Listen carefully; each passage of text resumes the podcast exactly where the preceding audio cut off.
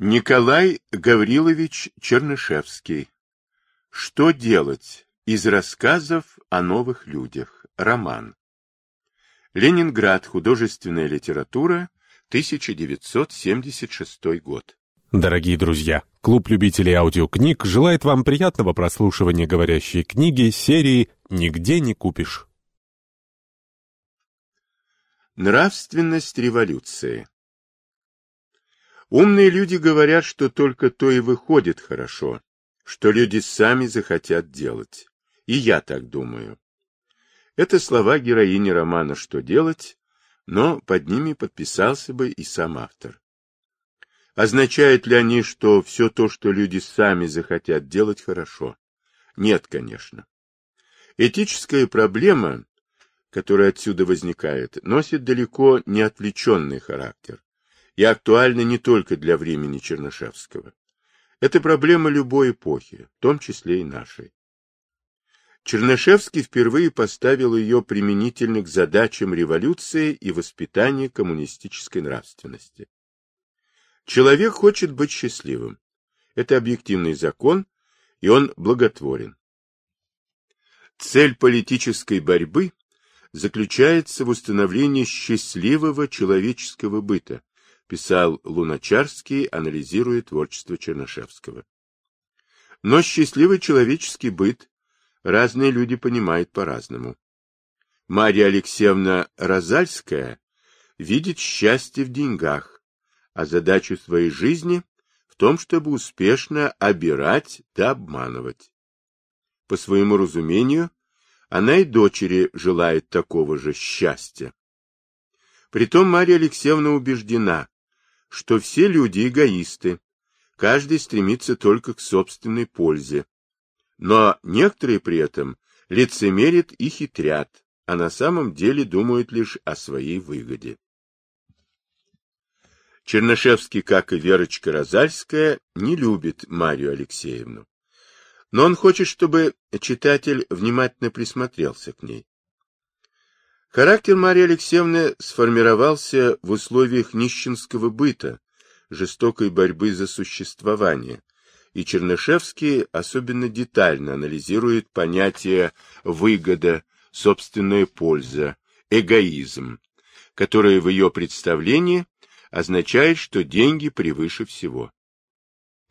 Казалось бы, раз так, то следует эти понятия отмести, скомпрометировать, вытеснить их другими, прямо противоположными. Но автор не спешит с такой операцией. Наоборот, людей, которые презирают заботу о материальном благополучии и на практические вопросы жизни смотрят свысока, он насмешливо называет партизанами разных прекрасных идей, которые далеки от действительных интересов народа. Его любимые герои Лопухов и Кирсанов высмеивают понятие жертва, говорят, что это такая же нелепость, как сапоги в смятку, утверждает, что жертв не бывает. Они сами постоянно оперируют словами польза, выгода, эгоизм. Неудивительно, что Марья Алексеевна временами принимает Лопухова за своего единомышленника, только ученого, а значит, по ее понятиям, более ловкого и хитрого. На самом же деле, разбираться в истинной сущности характера и воззрения Лопухова она, конечно, не может. Разночинные демократы 60-х годов, представленные в романе «Что делать» Лопуховым, Кирсановым, Мерцаловым и другими героями, это те, у кого с утра до ночи отец и мать все хлопотали и толковали о куске хлеба. Они знают цену реальным горестям и радостям. Посвятив себя делу освобождения народа, они хорошо понимают определяющую роль материальных экономических факторов в политической борьбе.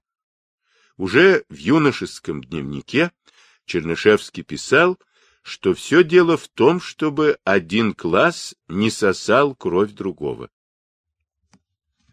В отличие от дворянских революционеров времен декабризма и тем более от дворянских либералов последующих лет, революционеры-разночинцы утверждали необходимость свержения эксплуататорского строя в целом, считая, что совершить это может только сам народ.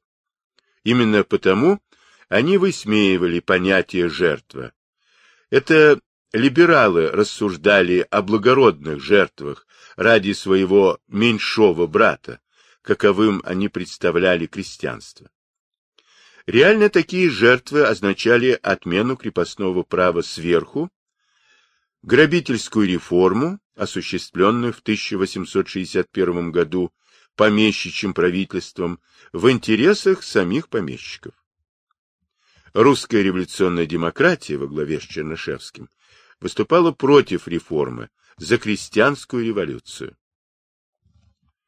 Опора на народ, как определяющую политическую силу, явилась основой и для революционной этики, манифестом которой стал роман «Что делать?». Его важнейшая мысль заключается в том, что действительно плодотворной может быть лишь та деятельность, которая необходима самому деятелю, отвечая его коренным потребностям. В сфере политики это означало, что только сам народ способен завоевать свою свободу. Нравственность революции становится основой личной нравственности героев Чернышевского. И те же формулы, забота о собственной, как пишет Чернышевский, пользе или выгоде, отрицание жертвенности, эгоизм, содержатся в Кодексе личной морали, провозглашаемом романом «Что делать?». Только нельзя их воспринимать с позиции Марии Алексеевны. Истинная сущность этих нравственных категорий раскроется лишь в том случае, если мы будем исходить из ключевой идеи романа, идеи народной революции. Выступая против фальшивого либерально-дворянского принципа филантропии, жертвенности, Чернышевский в то же время считает необходимой задачей революции противопоставить волчьим законам эксплуататорского мира новую мораль, не разъединяющую, а объединяющую людей в борьбе за общие цели. Шире стал круг борцов, писал Ленин о разночинной демократии, ближе их связь с народом. Ленин памяти Герцена. Полное собрание сочинений. Том 21. Страница 261. Революционные демократы считали дело народа своим делом, цели и задачи масс своими целями и задачами.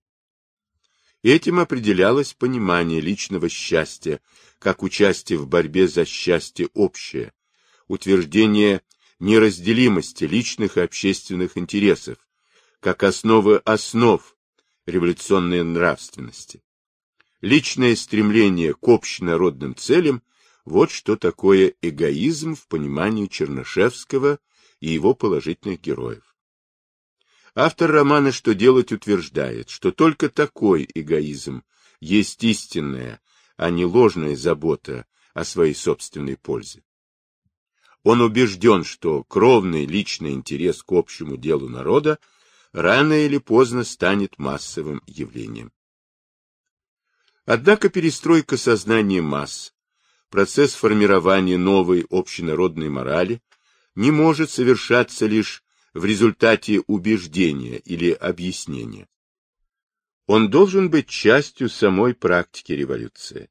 На это и рассчитывал Чернышевский.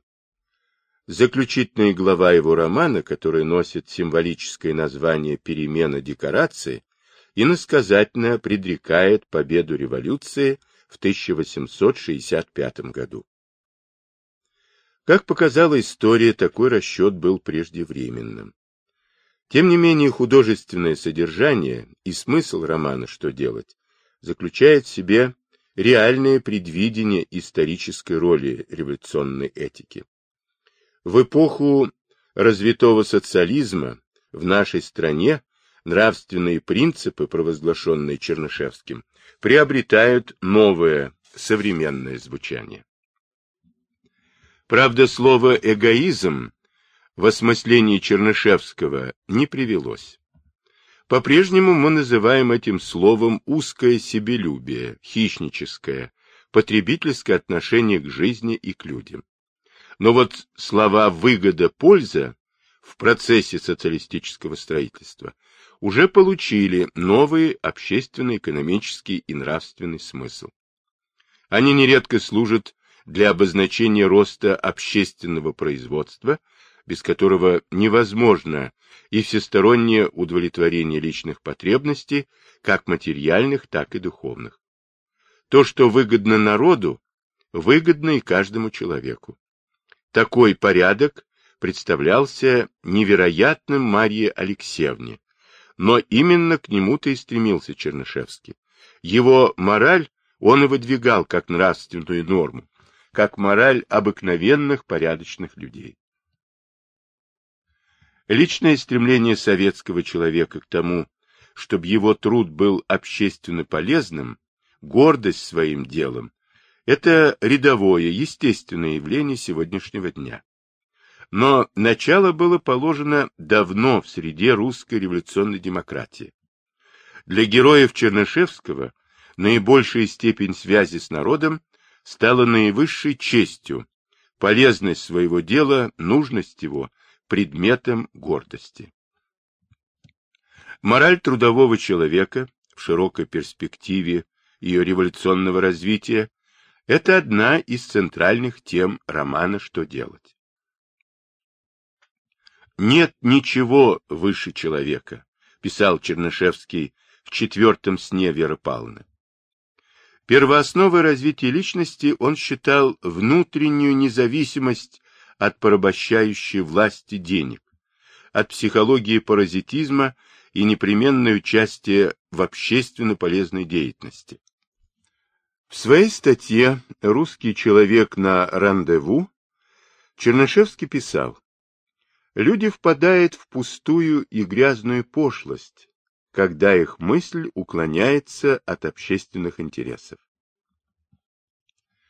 Гражданственность это, по глубокому убеждению Чернышевского, определяющее условие становления нравственных качеств, развития свободных и чистых чувств, без чего не может быть полноты личного счастья, искренности любви, внутреннего единства семьи. В свою очередь, истинная гражданственность опирается на честность сердца, правду чувств. Эту взаимообусловленность и прослеживает автор романа «Что делать?». Верочка Розальская от мысли о себе, о своем милом, о своей любви перешла к мыслям, что всем людям надо быть счастливыми и что надобно помочь этому скорее прийти. Ее замужество стало первым шагом в этом направлении. Живя с Лопуховым, она испытала счастье полного взаимопонимания супругов и радость одухотворенного труда. Организация мастерских явилась началом той деятельности Веры Павловны, которая давала ей сознание своей общественной полезности, чувство внутренней независимости, возможность свободного развития личности. В этой гармоничной семье не было препон для выявления индивидуальных особенностей супругов. Общность передовых воззрений не нивелирует характеры, а наоборот способствует их свободному и многогранному развитию. «Оба вы хорошие люди», — говорит Рахметов, «но когда ваш характер, Вера Павловна, созрел, потерял детскую неопределенность, приобрел определенные черты, оказалось, что вы и Дмитрий Сергеевич не слишком годитесь друг для друга. Так оно и было. Для Лопуховых это становилось тем яснее, чем глубже было их взаимное доверие и честность чувств. Если бы не удручающие обстоятельства жизни Верочки у родителей и не безвыходность положения необеспеченной девушки в обществе того времени, то вполне возможно, что первая юношеская любовь осталась бы для нее и Лопухова только светлым воспоминанием. Их женитьба объективно еще не была свободным проявлением свободно созревших чувств. Но она создавала условия для такой духовной свободы, в том числе и для развития глубокого и сильного чувства Веры Павловны Кирсанову. Второе замужество углубило и расширило связи героини с общественной жизнью, обострило ее внимание к политической борьбе. Ее любовь к Кирсанову противоречила законам государства и церкви. Разговор с Рахметовым прояснил для Веры Павловны суть этого конфликта. Рахметов безоговорочно встал на защиту чистого чувства, свободного от политических и психологических оков. И Вера Павловна сбросила эти оковы. Но этим она не ограничилась.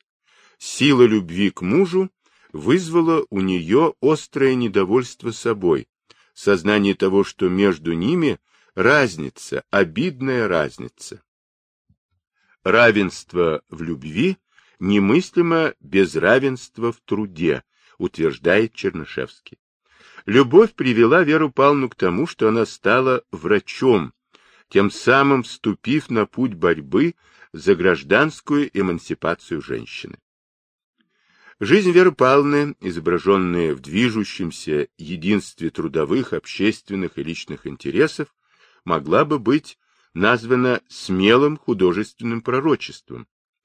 Чернышевский опирался на действительные взгляды и отношения революционно-демократической молодежи, на растущую популярность самой идеи эмансипации женщины. Но все это только начинало пробивать себе дорогу. А Вера Павловна представлена в романе отнюдь не как исключительная редкостная фигура. Беседуя с своей героиней, автор говорит, «Ты меня извини, я ничего удивительного не нахожу в тебе». Он видит в ее психологии перспективу массовости, естественную норму для общества, в котором не будет классовой борьбы, эксплуатации, и женщина станет необходимым и равноправным участником общественного труда.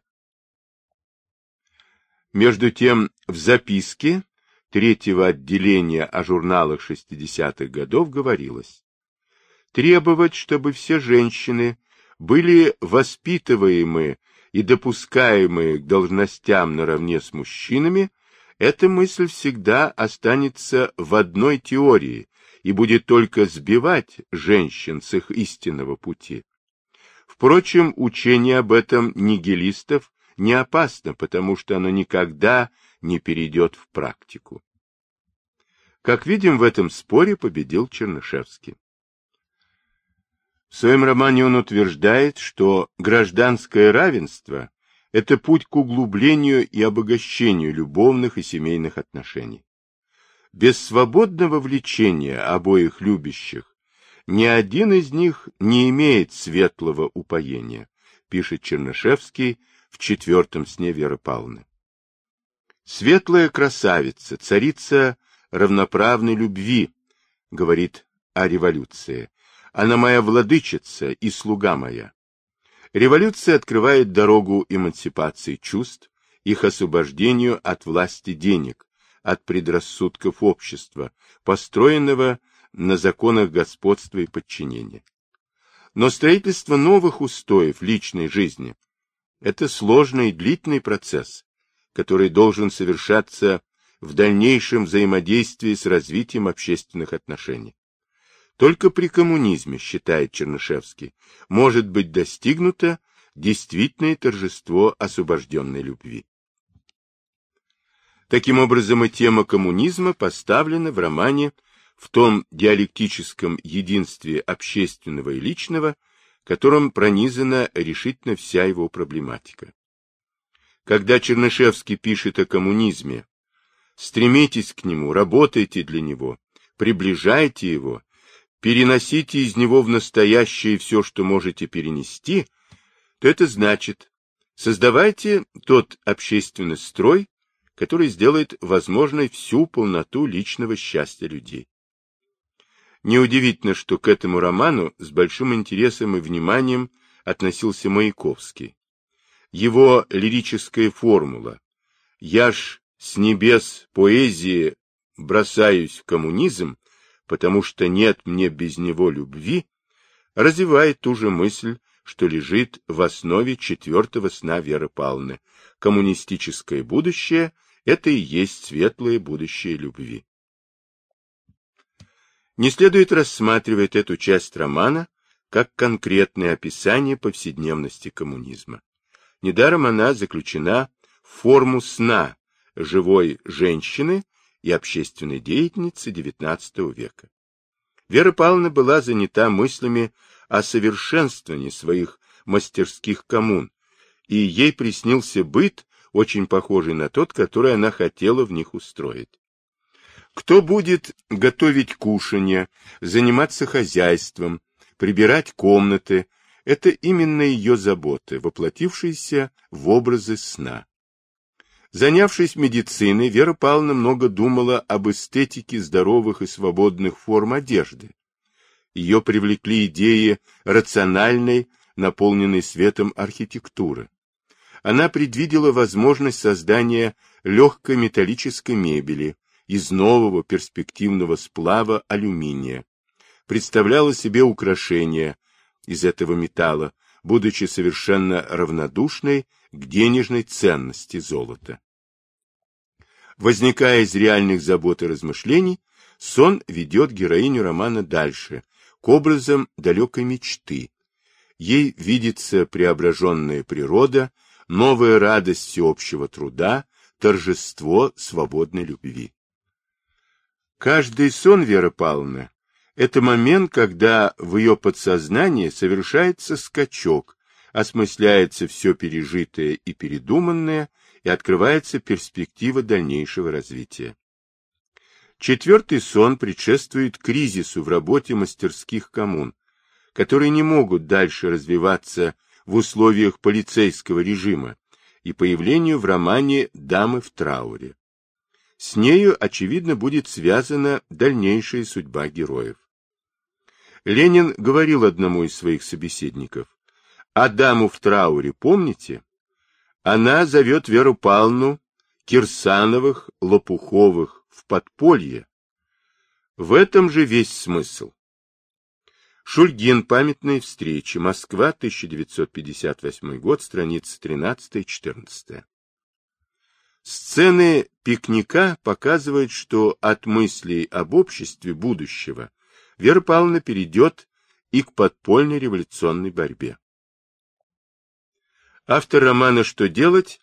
подчеркивает, что человек всегда стоит перед необходимостью нравственного выбора.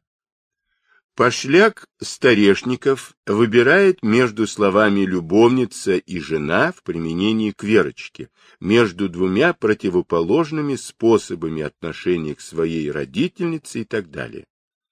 Марья Алексеевна должна была решать, быть ей доброй или злой. А став злой, все время выбирает между свирепством и хитростью. Верочка становится перед дилеммой. С одной стороны, нерасположение к человеку, с другой — господство над ним, завидное положение в обществе, деньги, толпа поклонников, и делает свой выбор, отказавшись от этих благ. Лопухов избирает путь чести и добра, устранившись, когда Вера Павловна полюбила Кирсанова. Родовитый помещик Рахметов отвергает все привилегии дворянства и становится профессиональным революционером. Подобным примерам нет числа. Вопрос, что делать, не просто стоит в заглавии и разрешается в последней главе, предрекающей победу революции. Это сквозной вопрос романа. Он ведет от конфликтов самого житейского порядка к проблемам общеполитическим, связывает воедино проблематику личной жизни и общественной борьбы. Существует устоявшаяся традиция называть положительных героев романа «Что делать» разумными эгоистами, а их эгоизм трактовать как разумный. Это терминология Людвига Фейербаха. Но следует заметить, сам Чернышевский не употребляет формулу «разумный эгоизм» в применении к своим героям. Деление нравственных принципов на разумные и неразумные таит в себе опасность догматизма, тенденцию к стабильности раз и навсегда признанных норм морали. Чернышевский же утверждает постоянное движение и развитие духовного мира человека в соотношении с движением и развитием действительности. В отличие от Фейербаха, он выдвигает идею социалистической революции с последующей перспективой построения коммунизма. Революционная мысль пронизывает весь роман «Что делать» и неотделима для его автора от предвидения непрерывного исторического развития общественной нравственности. В такую систему взглядов не укладывается разумный вообще, то есть всегда приемлемый нравственный постулат. Не потому ли, неоднократно говоря о своем романе об эгоизме новых людей, Чернышевский нигде не называет его разумным. В его героях совершается не подавление или управление непосредственного чувства непререкаемым разумом, а скорее наоборот, высвобождение эмансипации чувства, неугнетенное развитие чистых и честных чувств. Любя кого-нибудь честным чувством, писал Чернышевский из Сибири, мы больше, нежели было бы без того, любим и всех людей. Такова-то научная истина о всех честных и добрых личных чувствах. Это чувства, имеющие непреодолимое свойство расширяться с любимого нами человека на всех людей. Так было с Верой Павловной. Честные и добрые чувства не покорялись догматам господствовавшей морали, защищали свою свободу и расширялись на всех людях, ведя героиню романа в революцию. В связи с этим уместно вспомнить другой термин, действительно принадлежащий Чернышевскому – диалектика души. Мастерство отображения диалектики души он отметил уже в произведениях молодого Толстого. Это художественный анализ динамики душевных движений, способность уловить моменты переходов одних чувств и мыслей в другие. Почвой для подобных переходов является диалектическое единство и борьба противоположных импульсов в сознании человека и бесконечный процесс победы одних над другими. Чернышевский был истинным диалектиком в понимании внутреннего мира человека. Поэтому он и сумел так глубоко и точно определить главное в толстовском психологизме. Термин «диалектика души» получил широкое хождение в применении к русской, советской и мировой литературе. Тем более странно, что, говоря о романе самого Чернышевского, обычно обходит стороной вопрос о принципах развития его героев. Между тем выбор, который делают новые люди, это всегда внутренняя победа освобожденного чувства над фантастическими предрассудками общества, хитрецов и плутов. Поэтому понятие эгоизма в романе «Что делать» связано с живыми процессами диалектики души, каковые, в свою очередь, соотносятся с постоянно движущейся жизнью. Вспомним третий сон Веры Павловны. Различные этапы подсознательного развития ее любви к Кирсанову сменяют друг друга, возникает страх перед этим чувством, внутренняя борьба с ним, но оно одерживает верх над всеми попытками героини сохранить неизменность сложившихся отношений. Острые душевные противоречия терзают Веру Павловну после отъезда Лопухова, Второе замужество, глава 5. Выход из них определяется тогда, когда в процессе внутренней борьбы постепенно спадают психологические оковы сильного и свободного чувства, и она переезжает к Кирсанову. К концу романа Вера Павловна и Катя, жена Бьюмонта Лопухова, приходит к решению посвятить себя делу революции. В сценах пикника схвачен самый момент борения противоположных импульсов в сознании Верочки и Кати, когда они наблюдают и слушают даму в трауре. Сначала тревожные вопросы мужьям, стремление оберечь их, страх, беспокойство от мысли о возможности такой судьбы, как у дамы в трауре. И внезапно каждый из них говорит мужу, слушай ее. Чем же убедила их дама в трауре? Ведь она читает стихи, поет песни о той самой доле, которой они так боялись. Ее облик, судьба, ее чувства, воздействуя на слушательниц, вызвали в их сознании эмоциональный взрыв, скачок, подготовленный предшествующим развитием, которое тоже совершалось во внутренней борьбе и победах честных чувств, неотделимых от передовых идей. Вся история Веры Павловны в романе от внутрисемейного протеста в родительском доме до сознательного приобщения к революционному делу строится по законам диалектики души.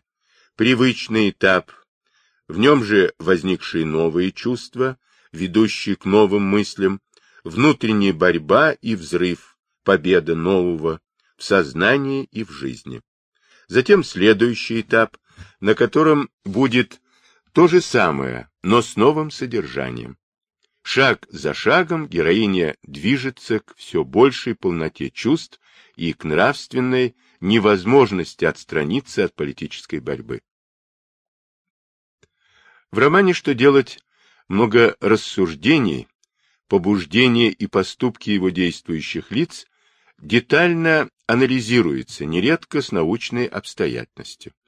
Иногда это делает автор, а чаще сами герои.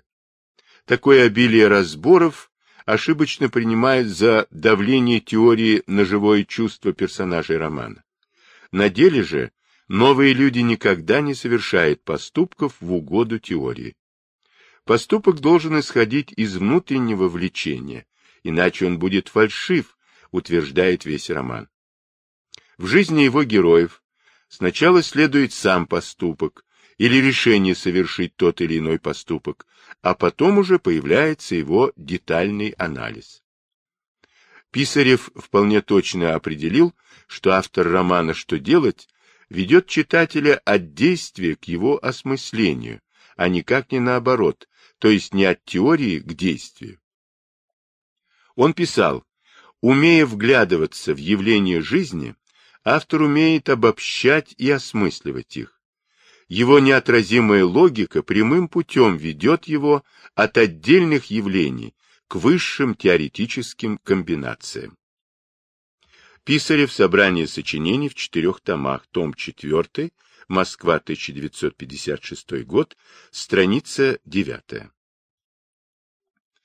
Достаточно вспомнить, как Лопухов составил отличный план женитьбы. Отложить дело года на два, в это время успел бы стать профессором, денежные дела были бы удовлетворительны. И как он не выполнил ни одного пункта столь разумного плана, даже не закончил курсы в академии. Этот поворот подвергается детальному анализу, смысл которого опять-таки сводится к определяющей роли непосредственного чувства. Жить хочется, любить хочется. Революционное убеждение, показывает Чернышевский, является наиболее плодотворной почвой для эмансипации чувств. При этом сами убеждения понимаются в единстве мысли и стремлений, как внутренняя потребность. Поэтому роман «Что делать» так детально рассматривает переходы одних чувств и мыслей в другие, прослеживает путь их развития и обогащения и утверждает, что глубокие, сильные, свободные чувства, в свою очередь, стимулируют возникновение и рост освободительных идей. В своей публицистике, касаясь психологических основ героизма, Чернышевский доказывал, что самоотверженный подвиг – это не жертва, не отречение от себя, а наоборот высшая форма проявления личности под воздействием убеждений, ставших страстным стремлением. Человек способен к подвигу только тогда, когда общая задача становится его собственной целью, к которой он неудержимо стремится. Верность этой мысли была подтверждена великим подвигом народа, совершившего Октябрьскую революцию, тем органическим слиянием личного и общественного, которое стало основой небывалой нравственной чистоты героев октября. Новое, ставшее массовым понимание истинного счастья, новое отношение к общему делу, как к личной необходимости, было с большой силой отражено в советской литературе. В ходе Великой Отечественной войны ненависть к фашизму и преданность социалистической родине становились личным стремлением к общей победе, которая оттесняла страх смерти и переплавлялась в неколебимое мужество и героику. В романе «Что делать» примером самоотверженного героизма является Рахметов. Он сосредоточил все интересы на революционной работе, не оставив в своей жизни места для обычных радостей, увлечений, даже для личных чувств. Отдавая все силы делу революции, он без колебаний отдаст и самую жизнь, если это будет, как он говорит, нужно. Они, думает Вера Павловна, таких как Рахметов, сливаются с общим делом так, что оно для них необходимость, наполняющая их жизнь. Рахметов не мог бы жить иначе. Суровой революционной героике он нашел себя. Это отнюдь не значит, что Рахметов – мрачное чудовище, как его шутя называют в романе. Доброта и величайшая человечность отличают его. Вспомним разговор Рахметова с Верой Павловной после ложного самоубийства Лопухова, его настойчивую заботу о ее счастье, как и о счастье Лопухова и Кирсанова. Его сочувствие людям охватывает все порабощенное крестьянство. Он тоже хотел бы веселья, радости жизни, любви, но не может отдаться этому, удовлетвориться этим, пока видит невеселые вещи, пока трудовой народ несет, как писал Некрасов, неисходное горе в сердцах. Любовь к людям Чернышевский понимал как пафос революции. Невеста Лопухова — революция, говорит Верочке. Ты меня зови любовью к людям. После революции Рахметов, по мысли автора, станет счастливым мужем и отцом. Об этом писал Чернышевский Некрасову и Пыпину, отправляя рукопись своего романа из крепости в редакцию «Современника». Рахметов – герой особенный, незаурядный.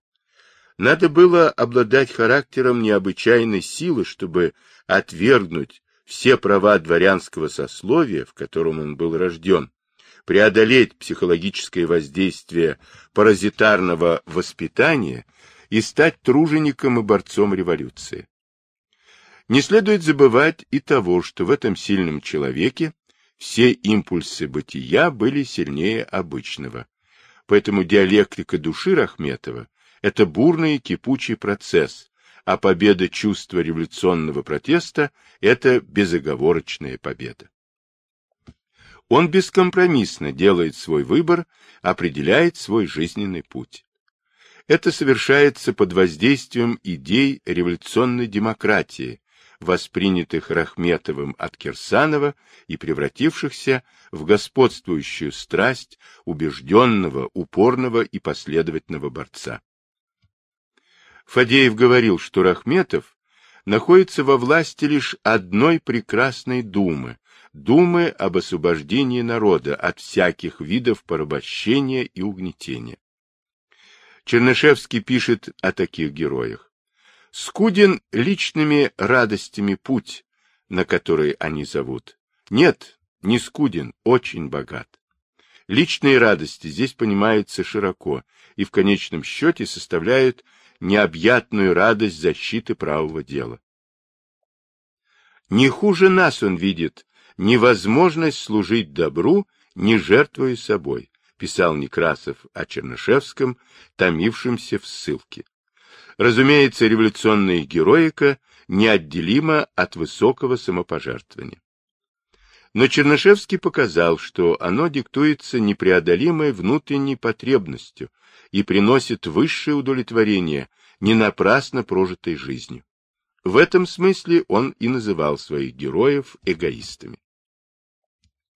Термин «эгоизм» в понимании Чернышевского обладает своей психологической и воспитательной плодотворностью. Для писателя весьма важно, чтобы человек осознал, что долг перед обществом и народом – это не просто обязанности, выполняемые ради кого-то в ущерб собственной выгоде или пользе. Общественно полезная деятельность необходима в первую очередь ему самому, являясь основой основ становления личности.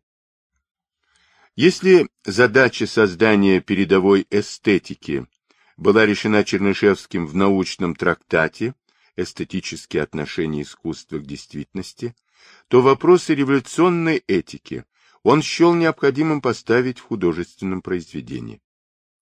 Опираясь на то лучшее, что было в жизни и борьбе революционной демократии, Чернышевский создал роман особого типа, в котором вдумчивый анализ духовного мира человека служит основанием для осмысления объективных законов движения общественной нравственности.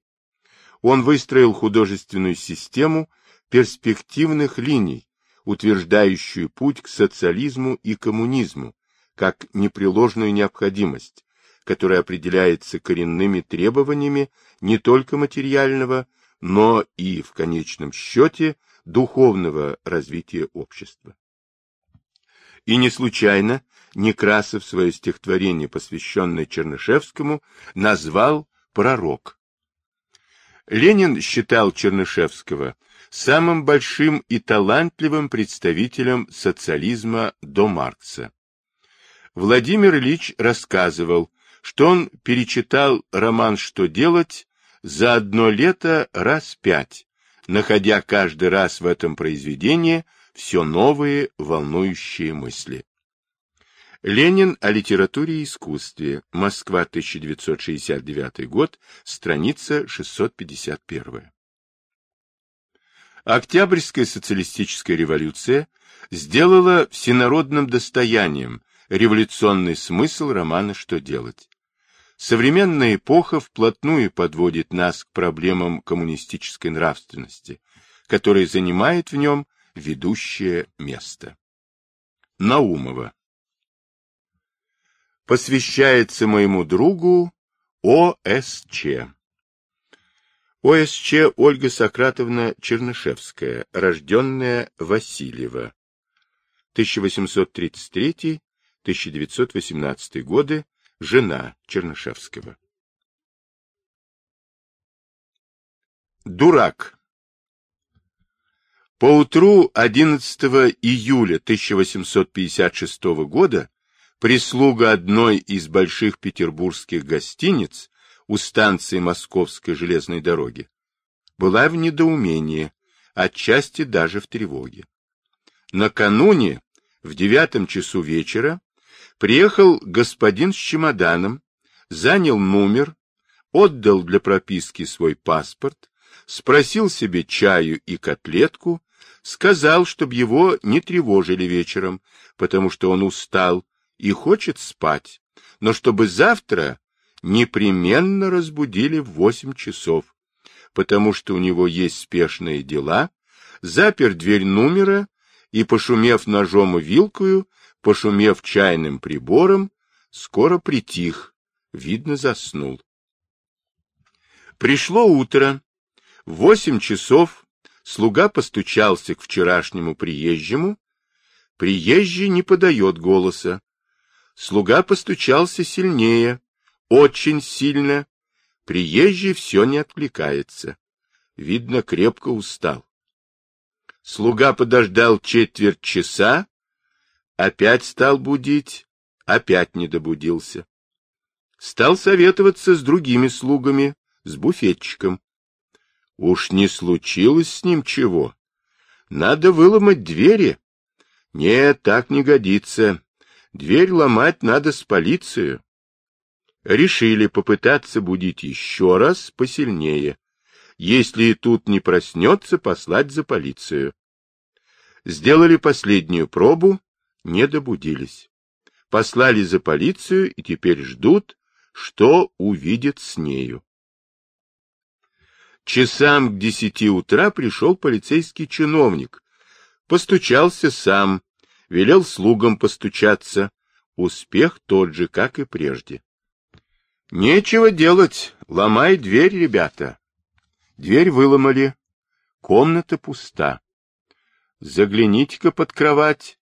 И под кроватью нет приезжего. Полицейский чиновник подошел к столу. На столе лежал лист бумаги, а на нем крупными буквами было написано «Ухожу в одиннадцать часов вечера и не возвращусь. Меня услышат на Литейном мосту между двумя и тремя часами ночи. Подозрений ни на кого не иметь». Так вот оно, штука-то теперь и понятно.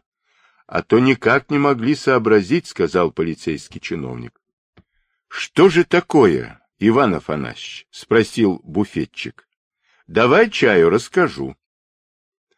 Рассказ полицейского чиновника долго служил предметом одушевленных пересказов и рассуждений в гостинице. И история была вот какого рода. В половине третьего часа ночи, а ночь была облачная, темная, на середине Литейного моста сверкнул огонь, и послышался пистолетный выстрел. Бросились на выстрел караульные служители, сбежались малочисленные прохожие. Никого и ничего не было на том месте, где раздался выстрел. Значит, не застрелил, а застрелился. Нашлись охотники нырять, притащили через несколько времени багры, притащили даже какую-то рыбацкую сеть, ныряли, нащупывали, ловили, поймали полсотни больших щеп, но тело не нашли и не поймали. Да и как найти? Ночь темная. Оно в эти два часа уже на взморье, поди, ищи там. Поэтому возникли прогрессисты, отвергнувшие прежнее предположение. А может быть, и не было никакого тела? Может быть, пьяный или просто озорник подурачился, выстрелил, да и убежал, а то, пожалуй, тут же стоит в хлопочущей толпе, да подсмеивается над тревогою, какую наделал. Но большинство, как всегда, когда рассуждает благоразумно, оказалось консервативно и защищало старое. Какое подурачился, пустил себя пулю в лоб, да и все тут. Прогрессисты были побеждены. Но победившая партия, как всегда, разделилась тотчас после победы. Застрелился так, но от чего? Пьяный, было мнение одних консерваторов. Промотался, утверждали другие консерваторы. Просто дурак, сказал кто-то. На этом просто дурак сошлись все, даже и те, которые отвергли, что он застрелился. Действительно пьяный ли, промотавшийся ли, застрелился, или озорник, вовсе не застрелился, а только выкинул штуку. Все равно глупая, дурацкая штука. На этом остановилось дело на мосту ночью.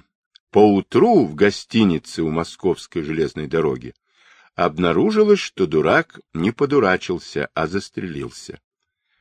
Но остался в результате истории элемент, с которым были согласны и побежденные, именно, что если и не пошалил, а застрелился, то все-таки дурак. Этот удовлетворительный для всех результат особенно прочен был именно потому, что восторжествовали консерваторы. В самом деле, если бы только пошалил выстрелом на мосту, то ведь в сущности было бы еще сомнительно, дурак ли или только озорник. Но застрелился на мосту. Кто же стреляется на мосту? Как же это на мосту? Зачем на мосту? Глупо на мосту. И потому, несомненно, дурак. Опять явилось у некоторых сомнение. Застрелился на мосту. На мосту не стреляются, следовательно, не застрелился. Но к вечеру прислуга гостиницы была позвана в часть смотреть вытащенную из воды простреленную фуражку. Все признали, что фуражка та самая, которая была на проезжем. И так, несомненно, застрелился, и дух отрицания и прогресса побежден окончательно. Все были согласны, что дурак, и вдруг все заговорили. На мосту ловкая штука. Это чтобы, значит, не мучиться долго, коли не удастся хорошо выстрелить. Умно рассудил. От всякой раны свалиться в воду и захлебнуться, прежде чем опомниться, да на мосту. Умно. Теперь уж ровно ничего нельзя было разобрать, и дурак, и умно. Первое следствие дурацкого дела. В то же самое утро, часу в двенадцатом, молодая дама сидела в одной из трех комнат маленькой дачи на каменном острову, шила и в полголоса напевала французскую песенку, бойкую и смелую. «Мы бедны», — говорила песенка, — «но мы рабочие люди, у нас здоровые руки. Мы темны, но мы не глупы и хотим света. Будем учиться, знание освободит нас. Будем трудиться, труд обогатит нас. Это дело пойдет, поживем, доживем. Мы грубы, но от нашей грубости терпим мы сами же.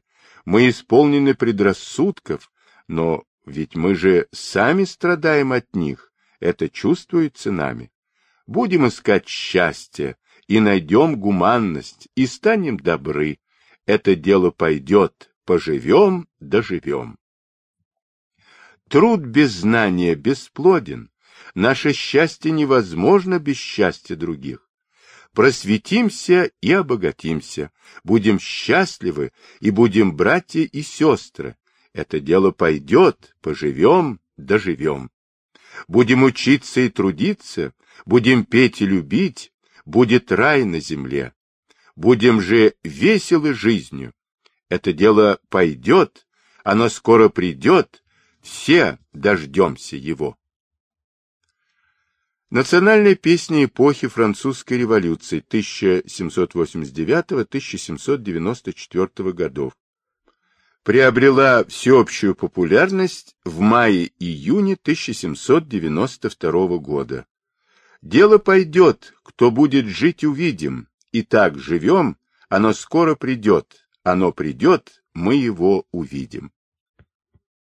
Смелая бойкая была песенка, и ее мелодия была веселая. Было в ней две-три грустные ноты, но они покрывались общим светлым характером мотива, исчезали в рефрене, исчезали во всем заключительном куплете. По крайней мере, должны были покрываться, исчезать, и исчезли бы, если бы дама была в другом расположении духа. Но теперь у нее эти немногие грустные ноты звучали слышнее других. Она как будто встрепенется, заметив это, понизит на них голос и сильнее начнет петь веселые звуки, их сменяющие. Но вот она опять унесется мыслями от песни к своей думе, и опять грустные звуки берут верх. Видно, что молодая дама не любит поддаваться грусти. Только видно, что грусть не хочет отстать от нее, как не отталкивает она ее от себя. Но грустна ли веселая песня, становится ли опять весела, как ей следует быть? Дама шьет очень усердно, она хорошая швея. В комнату вошла служанка, молоденькая девушка. — Посмотрите, Маша, каково я шью. Я уж почти кончила рукавчики, которые готовлю себе к вашей свадьбе. Ах, да на них меньше узора, чем на тех, которые вы мне вышили. Еще бы! Еще бы невеста не была наряднее всех на свадьбе. А я принесла вам письмо, Вера Павловна.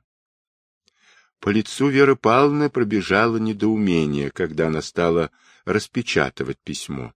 На конверте был штемпель городской почты. Как же это? Ведь он в Москве. Она торопливо развернула письмо и побледнела. Рука ее с письмом опустилась. Нет, это не так. Я не успела прочесть. В письме вовсе нет этого. И она опять подняла руку с письмом. Все было делом двух секунд. Но в этот второй раз ее глаза долго, неподвижно смотрели на немногие строки письма. И эти светлые глаза тускнели, тускнели, письмо выпало, из ослабевших рук на швейный столик. Она закрыла лицо руками, зарыдала. Что я наделала? Что я наделала? И опять рыдание. Верочка, что с тобой? Разве ты охотница плакать? Когда же это с тобою бывает? Что же это с тобой? Молодой человек быстрыми, но легкими, осторожными шагами вошел в комнату. Прочти. Оно на столе. Она уже не рыдала, но сидела неподвижно, едва дыша. Молодой человек взял письмо, и он побледнел, и у него задрожали руки. И он долго смотрел на письмо, хотя оно было невелико, всего-то слов десятка-два. Я смущал ваше спокойствие. Я схожу со сцены. Не жалейте. Я так люблю вас обоих, что очень счастлив своей решимостью. Прощайте. Молодой человек долго стоял, потирая лоб, потом стал крутить усы, потом посмотрел на рукав своего пальто. Наконец он собрался с мыслями. Он сделал шаг вперед к молодой женщине, которая сидела по-прежнему неподвижно, едва дыша, будто в литургии, он взял ее руку. Верочка. Но лишь коснулась его рука ее руки, она вскочила с криком ужаса, как поднятая электрическим ударом, стремительно отшатнулась от молодого человека, судорожно оттолкнула его. Прочь! Не прикасайся ко мне! Ты в крови! На тебе его кровь! Я не могу видеть тебя! Я уйду от тебя! Я уйду. Отойди от меня. И она отталкивала, все отталкивала пустой воздух, и вдруг пошатнулась, упала в кресло, закрыла лицо руками. И на мне его кровь. На мне. Ты не виноват. Я одна, я одна. Что я наделала? Что я наделала? Она задыхалась от рыдания. Верочка, Тихо и робко сказал он, друг мой. Она тяжело перевела дух и спокойным, и все еще дрожащим голосом проговорила, едва могла проговорить. Милый мой, оставь теперь меня. Через час, войди опять, я буду уже спокойна. Дай мне воды и уйди. Он повиновался молча вошел в свою комнату, сел опять за свой письменный стол, у которого сидел такой спокойный, такой довольный, за четверть часа перед тем, взял опять перо. В такие-то минуты и надобно уметь владеть собою. У меня есть воля, и все пройдет, пройдет. А перо без его ведома писало среди какой-то статьи. Перенесет ли? ужасно. Счастье погибло. Милый мой, я готова, поговорим, послышалось из соседней комнаты. Голос молодой женщины был глух, но тверд. Милый мой, мы должны расстаться. Я решилась. Это тяжело, но еще тяжелее было бы нам видеть друг друга. Я его убийца, я убила его для тебя. Верочка, чем же ты виновата? Не говори ничего, не оправдывай меня. Или я возненавижу тебя. Я, я во всем виновата. Прости меня, мой милый, что я принимаю решение, очень мучительное для тебя и для меня, мой милый тоже, но я не могу поступить иначе. Ты сам через несколько времени увидишь, что так следовало сделать. Это неизменно, мой друг. Слушай же, я уезжаю из Петербурга. Легче будет вдали от мест, которые напоминали бы прошлое. Я продаю свои вещи, на эти деньги я могу прожить несколько времени. Где? В Твери, в Нижнем, я не знаю, все равно. Я буду искать уроков пения. Вероятно, найду, потому что поселюсь где-нибудь в большом городе. Если не найду, пойду в гувернантки. Я думаю, что не буду нуждаться. Но если буду, обращусь к тебе. Позаботься же, чтобы у тебя на всякий случай было готово несколько денег для меня. Ведь ты знаешь, у меня много надобностей, расходов, хоть я и скупа. Я не могу обойтись без этого. Слышишь, я не отказываюсь от твоей помощи. Пусть, мой друг, это доказывает тебе, что ты останешься мил мне. А теперь простимся навсегда. Отправляйся в город. Сейчас, сейчас. Мне будет легче, когда я останусь одна. Завтра меня уже не будет здесь. Тогда возвращайся. Я еду в Москву. Там осмотрюсь, узнаю, в каком из провинциальных городов вернее можно рассчитывать на уроки. Запрещаю тебе быть на станции, чтобы провожать меня. Прощай же, мой милый. Дай руку на прощание. В последний раз пожму ее. Он хотел обнять ее. Она предупредила его движение. Нет, не нужно, нельзя. Это было бы оскорблением ему. Дай руку. Жму ее. Видишь, как крепко. Но прости. Он не выпускал ее руки из своей. Довольно, иди. Она отняла руку. Он не смел противиться. Прости же. Она взглянула на него так нежно, но твердыми шагами ушла в свою комнату, и ни разу не оглянулась на него, уходя. Он долго не мог отыскать свою шляпу. Хоть раз пять брал ее в руки, но не видел, что берет ее. Он был как пьяный.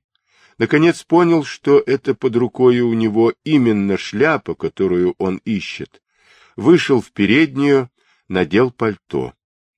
Вот он уже подходит к воротам. Кто это бежит за мной? Верно, Маша. Верно, с нею дурно. Он обернулся. Вера Павловна бросилась ему на шею, обняла, крепко поцеловала. — Нет, не утерпела, мой милый. Теперь прости навсегда. Она убежала, бросилась в постель и залилась слезами.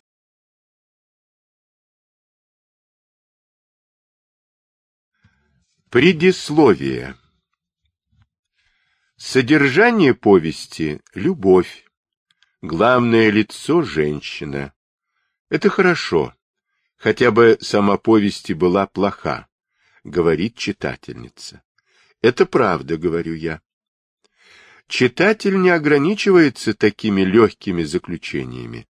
Ведь у мужчины мыслительная способность и от природы сильнее, да и развита гораздо больше, чем у женщины. Он говорит, читательница тоже, вероятно, думает это, но не считает нужным говорить, и потому я не имею оснований спорить с нею. Читатель говорит, я знаю, что этот застрелившийся господин не застрелился. Я, хватаясь за слово «знаю» и говорю, ты этого не знаешь, потому что этого тебе еще не сказано а ты знаешь только то, что тебе скажут. Сам ты ничего не знаешь, не знаешь даже того, что тем, как я начал повесть, и оскорбил, унизил тебя. Ведь ты не знал этого, правда? Ну так знай же. Да, первая страница рассказа обнаруживает, что я очень плохо думаю о публике. Я употребил обыкновенную хитрость романистов, начал повесть эффектными сценами, вырванными из середины или конца ее, прикрыл их туманом. Ты публика добра, очень добра, а потому ты неразборчива и недогадлива. На тебя нельзя положиться, что ты с первых страниц можешь различить, будет ли содержание повести стоить того, чтобы прочесть ее. У тебя плохое чутье, оно нуждается в пособии, а пособий этих два — или имя автора, или эффектность манеры. Я рассказываю тебе еще первую свою повесть. Ты еще не приобрела себе суждения, одарен ли автор художественным талантом, ведь у тебя так много писателей, которым ты присвоила художественный талант. Моя подпись еще не заманила бы тебя, и я должен был забросить тебе удочку с приманкой эффектности. Не осуждай меня за то, ты сама виновата. Твоя простодушная наивность принудила меня унизиться до этой пошлости. Но теперь ты уже попалась в мои руки, и я могу продолжать рассказ, как, по-моему, следует, без всяких уловок. Дальше не будет таинственности. Ты всегда будешь за двадцать страниц вперед видеть развязку каждого положения. А на первый случай я скажу тебе и развязку всей повести. Дело кончится весело, с бокалами, песнью, не будет ни эффектности, никаких прикрас.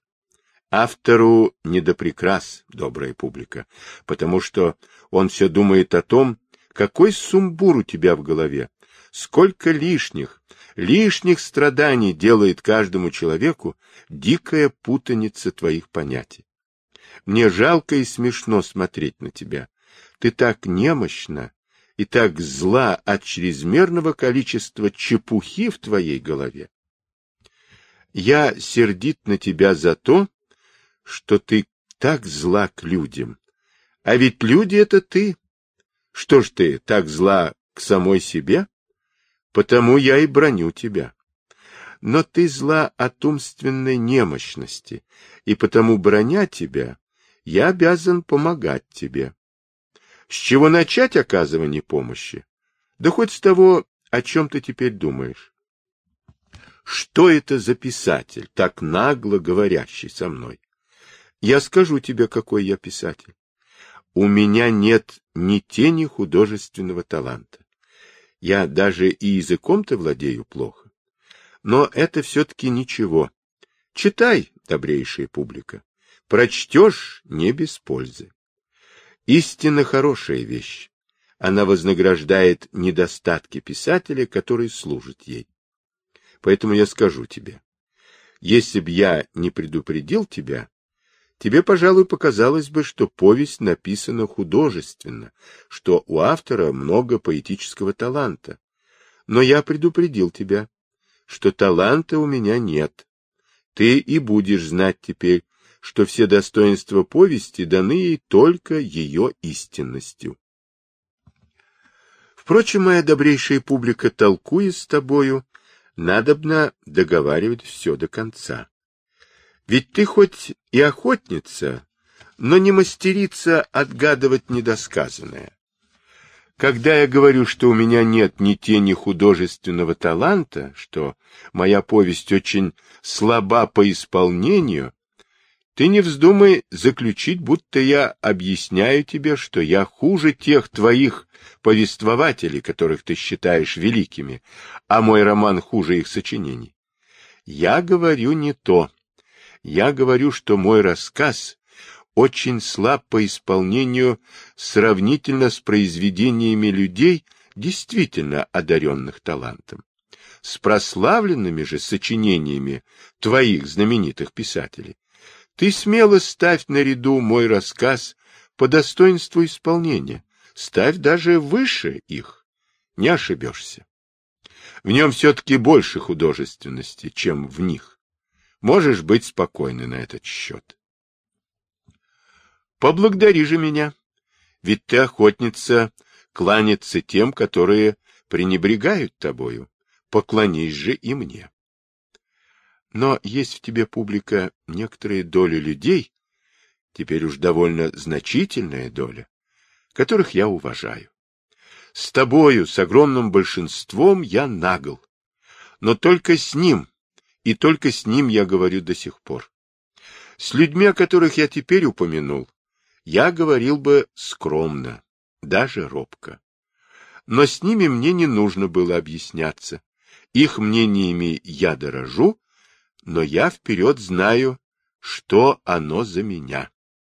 Добрые, сильные, честные и умеющие, недавно вы начали возникать между нами, но вас уже немало, и быстро становится все больше. Если бы вы были публика, мне уж не нужно было бы писать. Если б вас еще не было, мне еще не было бы можно писать. Но вы еще не публика, а уже вы есть между публикою. Потому мне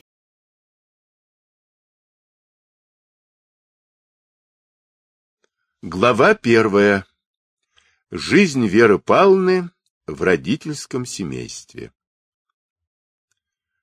Воспитание Веры Павловны было очень обыкновенное. Жизнь ее до знакомства с медицинским студентом Лопуховым представляла кое-что замечательное, но не особенное. А в поступках ее уже и тогда было кое-что особенное. Вера Павловна выросла в многоэтажном доме на Гороховой, между Садовой и Семеновским мостом. Теперь этот дом отмечен, каким ему следует, номером, а в 1852 году, когда еще не было таких номеров, на нем была надпись «Дом действительного статского советника Ивана Захаровича Старешникова». Так говорила надпись. Но Иван Захарович Старешников умер еще в 1837 году, и с той поры хозяин дома был сын его, Михаил Иванович, так говорили документы. Но жильцы дома знали, что Михаил Иванович – хозяйкин сын, а хозяйка дома – Анна Петровна. Дом и тогда был, как теперь, большой, с двумя воротами и четырьмя подъездами на улице, с тремя дворами в глубину. На самой парадной из лестниц на улицу, в билетаже, жила в 1852 году, как и теперь живет, хозяйка с сыном. Анна Петровна и теперь осталась, как тогда была, дама видная. Михаил Иванович теперь видный офицер, и тогда был видный и красивый офицер. Кто теперь живет на самой грязной из бесчисленных черных лестниц первого двора в четвертом этаже, в квартире направо я не знаю, а в 1852 году жил тут управляющий домом Павел Константинович Розальский, плотный, тоже видный мужчина, с женою Марию Алексеевною, худощавую, крепкого, высокого роста дамою, с дочерью, взрослую девицею, она-то и есть Вера Павловна, и с девятилетним сыном Федию. Павел Константинович, кроме того, что управлял домом, служил помощником столоначальника в каком-то департаменте. По должности он не имел доходов. По дому имел, но умеренные. Другой получал бы гораздо больше. А Павел Константинович, как сам говорил, знал совесть. Зато хозяйка была очень довольна им. И в 14 лет управления он скопил тысяч до десяти капиталу. Но из хозяйкина кармана было тут тысячи три, не больше. Остальные наросли к ним от оборотов не в ущерб хозяйке. Павел Константинович давал деньги под ручной залог. У Марьи Алексеевны тоже был капиталец тысяч пять, как она говорила кумушкам, на самом деле побольше. Основание капиталу было положено лет 15 тому назад продажей енотовой шубы, платьишка и мебелишки, доставшихся Марье Алексеевне после брата-чиновника. Выручив рублей полтораста, она тоже пустила их в оборот под залоги, действовала гораздо рискованнее мужа и несколько раз попадалась на удочку. Какой-то плут взял у нее пять рублей под залог паспорта. Паспорт вышел краденый, и Марье Алексеевне пришлось приложить еще рублей пятнадцать, чтобы выпутаться из дела. Другой мошенник заложил за двадцать рублей золотые часы. Часы оказались снятыми с убитого, и Марье Алексеевне пришлось поплатиться порядком, чтобы выпутаться из дела. Но если она терпела потери, которых избегал муж, разборчивый в приеме залогов, зато и прибыль у нее шла быстрее. Подыскивались и особенные случаи получать деньги.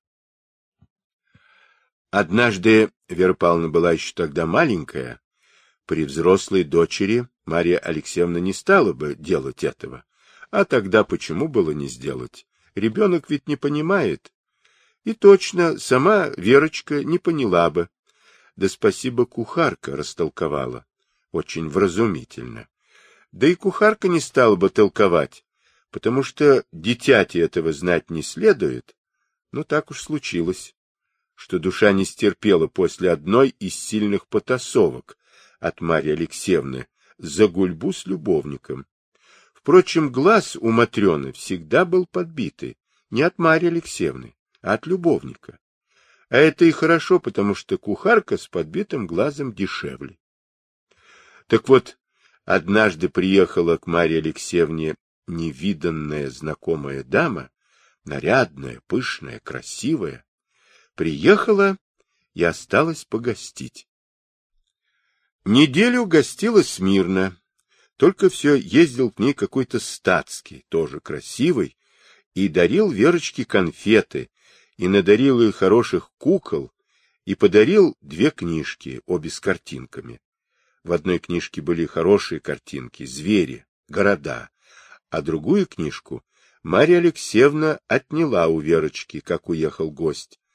Так что только раз она и видела эти картинки при нем. Он сам показывал. Так с неделю гостила знакомая, и все было тихо в доме.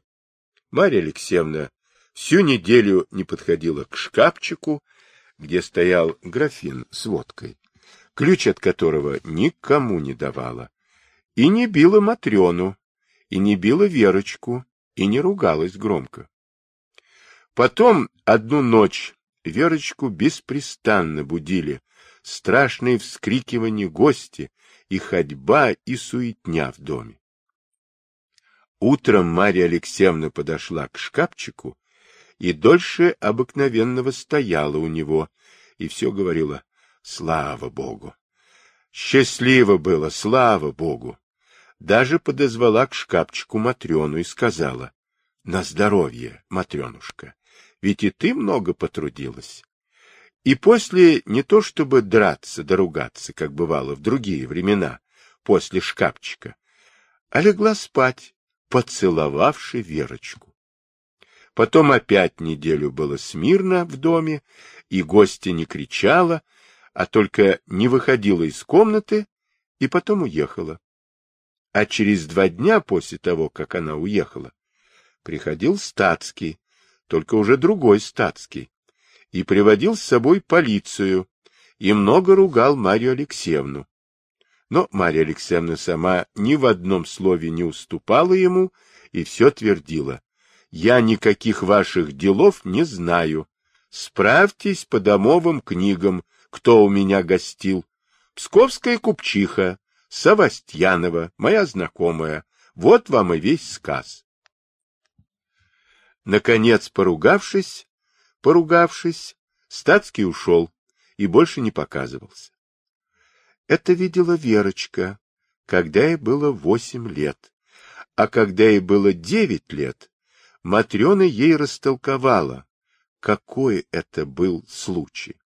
Впрочем, такой случай только один и был, а другие бывали разные, но не так много.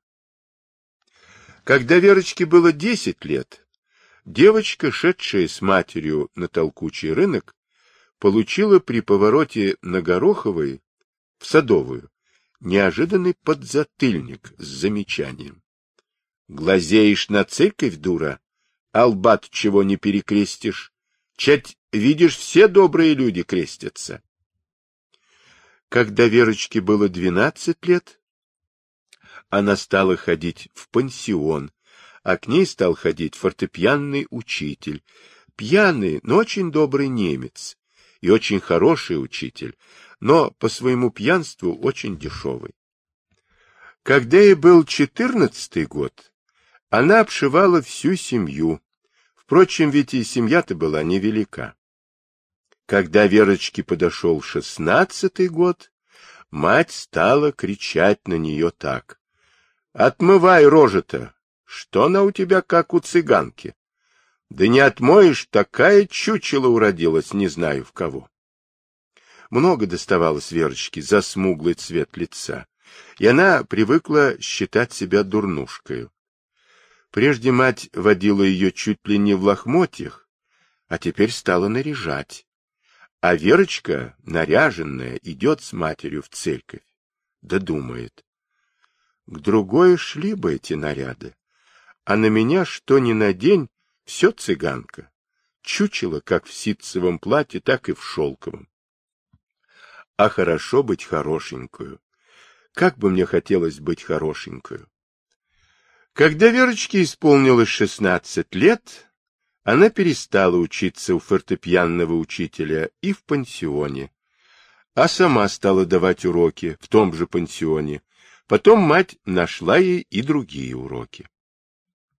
Через полгода мать перестала называть Верочку цыганкою и чучелою, а стала наряжать лучше прежнего.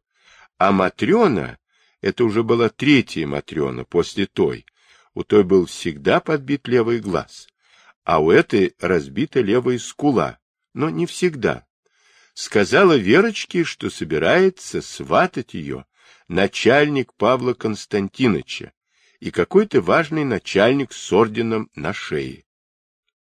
Действительно, мелкие чиновники в департаменте говорили, что начальник отделения, у которого служит Павел Константинович, стал благосклонен к нему, а начальник отделения между своими равными стал выражать такое мнение, что ему нужно жену, хоть бесприданницу, но красавицу, и еще такое мнение, что Павел Константинович хороший чиновник. Чем бы это кончилось, неизвестно, но начальник отделения собирался долго, благоразумно. А тут подвернулся другой случай. Хозяйкин сын зашел к управляющему сказать, что матушка просит Павла Константиновича взять образцы разных обоев, потому что матушка хочет заново отделывать квартиру, в которой живет а прежде подобные приказания отдавались через Дворецкого. Конечно, дело понятное, и не для таких бывалых людей, как Марья Алексеевна с мужем. Хозяйкин сын, зашедший, просидел больше получаса и удостоил выкушать чаю цветочного. Марья Алексеевна на другой же день подарила дочери фермуар, оставшийся невыкупленным в закладе и заказала дочери два новых платья, очень хороших. Одна материя стоила на одно платье 40 рублей, на другое 52 рубля, а с оборками да лентами да фасоном оба платья обошлись 174 рубля. По крайней мере, так сказала Марья Алексеевна мужу. А Верочка знала, что всех денег вышло на них меньше ста рублей, ведь покупки тоже делались при ней. Но ведь и на сто рублей можно сделать два очень хорошие платья.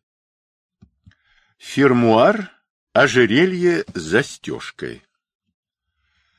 Верочка радовалась платьям, радовалась фермуару, но больше всего радовалась тому, что мать, наконец, согласилась покупать ботинки ей у Королева. Ведь на толкучем рынке ботинки такие безобразные, а королевские так удивительно сидят на ноге. Платья не пропали даром. Хозяйкин сын повадился ходить к управляющему и, разумеется, больше говорил с дочерью, чем с управляющим и управляющихою, которые тоже, разумеется, носили его на руках. Ну и мать делала наставление дочери, все как следует. Этого нечего и описывать, дело известное. Однажды после обеда мать сказала, — Верочка, одевайся да получше. Я тебе приготовила сюрприз.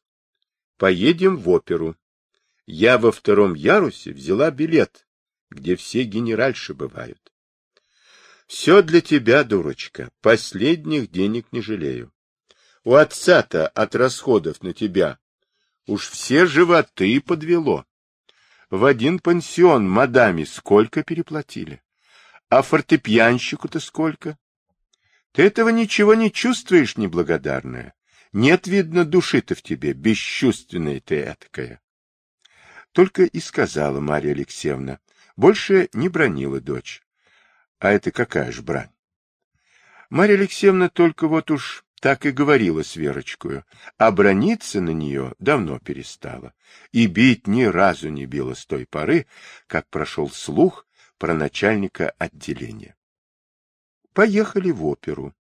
После первого акта вошел в ложу хозяйкин сын, а с ним двое приятелей. Один статский, сухощавый и очень изящный, другой военный, полный и попроще. Сели и уселись, и много шептались между собой, все больше хозяйкин сын со статским, а военный говорил мало. Марья Алексеевна вслушивалась, разбирала почти каждое слово, да мало могла понять, потому что они говорили все по-французски. Слов пяток из их разговора она знала. Belle, charmante, amour, bonheur. Да что толку в этих словах? Belle, charmante Марья Алексеевна и так уже давно слышит, что ее цыганка belle и charmante. Amour Марья Алексеевна и сама видит, что он по уши врюхался в amour. А коли amour, то уж, разумеется, и bonheur. Что толку от этих слов? Но только что же свататься скоро ли будет? Верочка, ты неблагодарная, как есть неблагодарная, шепчет Марья Алексеевна дочери. Что рыло-то воротишь от них? Обидели они тебя, что вошли? Честь тебе, дури, делают. А свадьба-то по-французски «Марьяж», что ли, Верочка? А как жених с невестою? А венчаться как по-французски? Верочка сказала, нет, таких слов что-то не слышно. Вера, да ты мне, видно, слова-то не так сказала, смотри у меня. Нет так, только этих слов вы от них не услышите. Поедемте, я не могу оставаться здесь дольше. Что? Что ты сказала, мерзавка? Глаза у Марии Алексеевны налились кровью. Поедемте. Делайте потом со мной что хотите, а я не останусь. Я вам скажу после, почему. Маменька, это уже было сказано вслух, у меня очень разболелась голова. Я не могу сидеть здесь, прошу вас. Верочка встала. Кавалеры засуетились. — Это пройдет, Верочка, — строго, но чинно сказала Марья Алексеевна. — Походи по коридору с Михаилом Ивановичем, и пройдет голова. — Нет, не пройдет. Я чувствую себя очень дурно. Скорее, маменька. Кавалеры отворили дверь, хотели вести Верочку под руки. Отказалась мерзкая девчонка. Сами подали солопы, сами сажали в карету. Марья Алексеевна гордо посматривала на лакеев. Глядите, хамы, каковы кавалеры. А вот этот моим зятем будет. Сама таких хамов заведу. А ты у меня ломайся, ломайся, мерзавка, я тебя поломаю. Но стой, стой, что ты говорит зятек, ее скверной девчонке, сажая мерзкую гордячку в карету. Санте, это, кажется, здоровье. Савор, узнаю. Визит, это по-нашему тоже. Пермете, прошу позволения. Не уменьшилась злоба Марья Алексеевна от этих слов, но надо принять их в соображение. Карета двинулась. — Что он тебе сказал, когда сажал? Он сказал, что завтра поутру зайдет узнать о моем здоровье. — Не врешь, что завтра? Верочка молчала. — Счастлив твой Бог, однако не утерпела Марья Алексеевна. Рванула дочь за волосы только раз, и то слегка но пальцем не трону, только завтра, чтоб была весела. Ночь спи, дура, не вздумай плакать. Смотри, если увижу завтра, что бледна или глаза заплаканы. Спущала до сих пор, не спущу. Не пожалею смазливой-то рожи. Уж заодно пропадать будет. Так хоть дам себя знать. Я уже давно перестала плакать, вы знаете. То-то же. Да будь с ними поразговорчивее. Да я завтра буду с ним говорить. То-то пора за ум взяться. Побойся Бога, да пожалей мать срамниться. Прошло минут десять. Верочка, ты на меня не сердись. Я из любви к тебе бронюсь, тебе же добра хочу. Ты не знаешь, каковы дети, милые матерям. Девять месяцев тебя в утробе носила. Верочка, отблагодари, будь послушна. Сама увидишь, что к твоей пользе. Веди себя, как я учу. Завтра же предложение сделает. Маменька, вы ошибаетесь. Он вовсе не думает делать предложение. Маменька, что они говорили? Знаю, коли не о свадьбе, так известно о чем. Да не на таковских напал. Мы его в бараний рог согнем. В мешке в церковь привезу. За виски вокруг налоя обведу, да еще рад будет. Ну да нечего с тобой много говорить. И так лишнее наговорила. Девушкам не следует этого знать, это материно дело. А девушка должна слушаться. Она еще ничего не понимает. Так будешь с ним говорить, как я тебе велю? Да, буду с ним говорить. А вы, Павел Константинович, что сидите как пень? Скажите и вы от себя, что и вы, как отец ей, приказываете слушаться матери, что мать не станет учить ее дурному. Марья Алексеевна, ты умная женщина, только дело-то опасное. Не слишком ли круто хочешь вести? Дурак! Вот брякнул при Верочке-то. Не рада, что и расшевелила. Правду пословица говорит. Не тронь дерьма, не воняет. Эка бухнул. Ты не рассуждай, а скажи, должна дочь слушаться матери? Конечно, должна, что говорить, Марья Алексеевна. Ну так и приказывай, как отец. Верочка, послушайся во всем матери. Твоя мать умная женщина, опытная женщина. Она не станет тебя учить дурному. Я тебе, как отец, приказываю. Карета остановилась у ворот. — Довольно, маменька. Я вам сказала, что буду говорить с ним. Я очень устала. Мне надо бы отдохнуть. — Ложись, спи не потревожу. Это нужно к завтраму. Хорошенько выспись. Действительно, все время, как они всходили по лестнице, Марья Алексеевна молчала. А чего ей это стоило?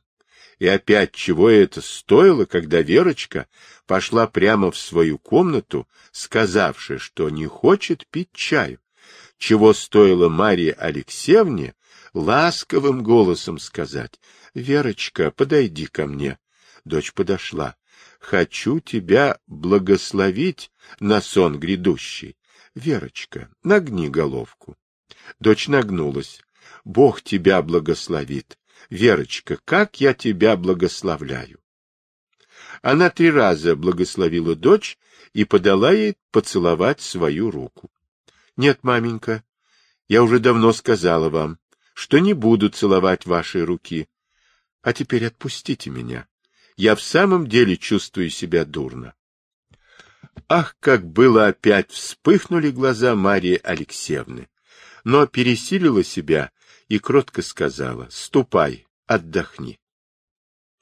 Едва Верочка разделась и убрала платье, впрочем, на это ушло много времени, потому что она все задумывалась, сняла браслет и долго сидела с ним в руке, вынула серьгу и опять забылась. И много времени прошло, пока она вспомнила, что ведь она страшно устала, что ведь она даже не могла стоять перед зеркалом, а опустилась в изнеможении на стул, как добрела до своей комнаты, что надобно же поскорее раздеться и лечь.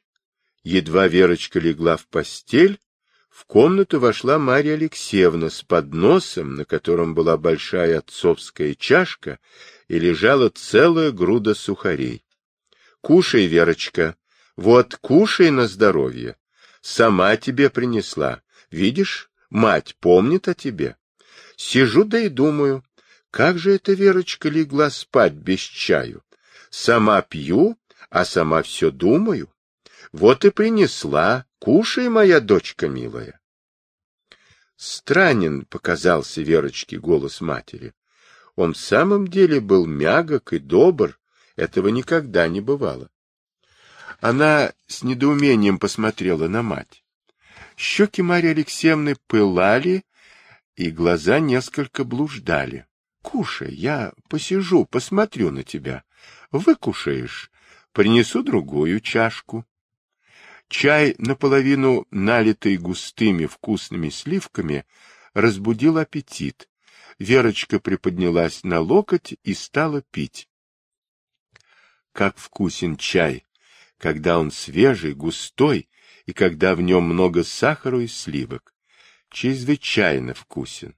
Вовсе не похож на тот спитой, с одним кусочком сахару, который даже противен. Когда у меня будут свои деньги, я всегда буду пить такой чай, как этот. Благодарю вас, маменька. Не спи, принесу другую. Она вернулась с другой чашкой такого же прекрасного чаю. Кушай, а я опять посижу. С минуту она молчала, потом вдруг заговорила как-то особенно, то самую быструю скороговоркую, то растягивая слова. — Вот, Верочка, ты меня поблагодарила. Давно я не слышал от тебя благодарности. Ты думаешь, я злая? Да, я злая. Только нельзя не быть злой. А слабая стала, Верочка. От трех пуншей ослабела. А какие еще мои лета? Да и ты меня расстроила, Верочка, очень огорчила. Я и ослабела. Тяжелая моя жизнь, Верочка. Я не хочу, чтобы так ты жила. Богато живи. Я сколько мучений приняла, Верочка, и сколько. Ты не помнишь, как мы с твоим отцом жили, когда он еще не был управляющим? Бедно, и как бедно жили. А я тогда была честная, Верочка. Теперь я нечестная, нет не возьму греха на душу, не солгу перед тобою, не скажу, что я теперь честная. Где уж, то время давно прошло. Ты, Верочка, ученая, а я не ученая. Да я знаю все, что у вас в книгах написано. Там и то написано, что не надо так делать, как со мною сделали. Ты, говорят, нечестная. Вот и отец твой Тебе-то он отец. Это Наденьке не был он отец, голый дурак, а тоже колет мне глаза, надругается. Но меня и взяла злость. А когда говорю, по-вашему, я несчастная, так я и буду такая. Наденька родилась? Ну так что же, что родилась? Меня этому кто научил? Кто должность-то получил? Тут моего греха меньше было, чем его. А они у меня ее отняли, в воспитательный дом отдали, а узнать-то было нельзя, где она. Так и не видела ее, и не знаю, жива ли она. Уж где быть в живых. Ну, в теперешнюю пору мне было мало горя, а тогда не так легко было. Меня пуще злость взяла. Ну и стала я злая. Тогда и пошло все хорошо. Твоему отцу, дураку, должность доставил кто? Я доставила. А в управляющий кто его произвел? Я произвела. Вот так и стали жить хорошо. А почему? Потому что я стала нечестная да злая. Это я знаю у вас в книгах написано, Верочка, что только нечестным да злым и хорошо жить на свете. А это правда, Верочка. Вот теперь и у отца твоего деньги есть. Я предоставила. И у меня есть, может, и побольше, чем у него.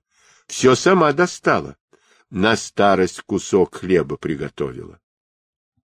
И отец твой дурак. Меня уважать стал. По струнке стал у меня ходить. Я его вышкалила. А то гнал меня, надругался надо мною. А за что? Тогда было не за что. А за то, Верочка, что не была злая. А у вас в книгах, Верочка, написано, что не годится так жить. А ты думаешь, я этого не знаю?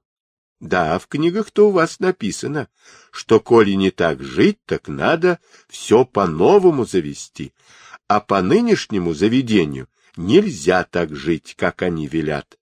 Так что же, они по новому-то порядку не заводят? Эх, Верочка, ты думаешь, я не знаю, какие у вас в книгах новые порядки расписаны? Знаю. Хорошие.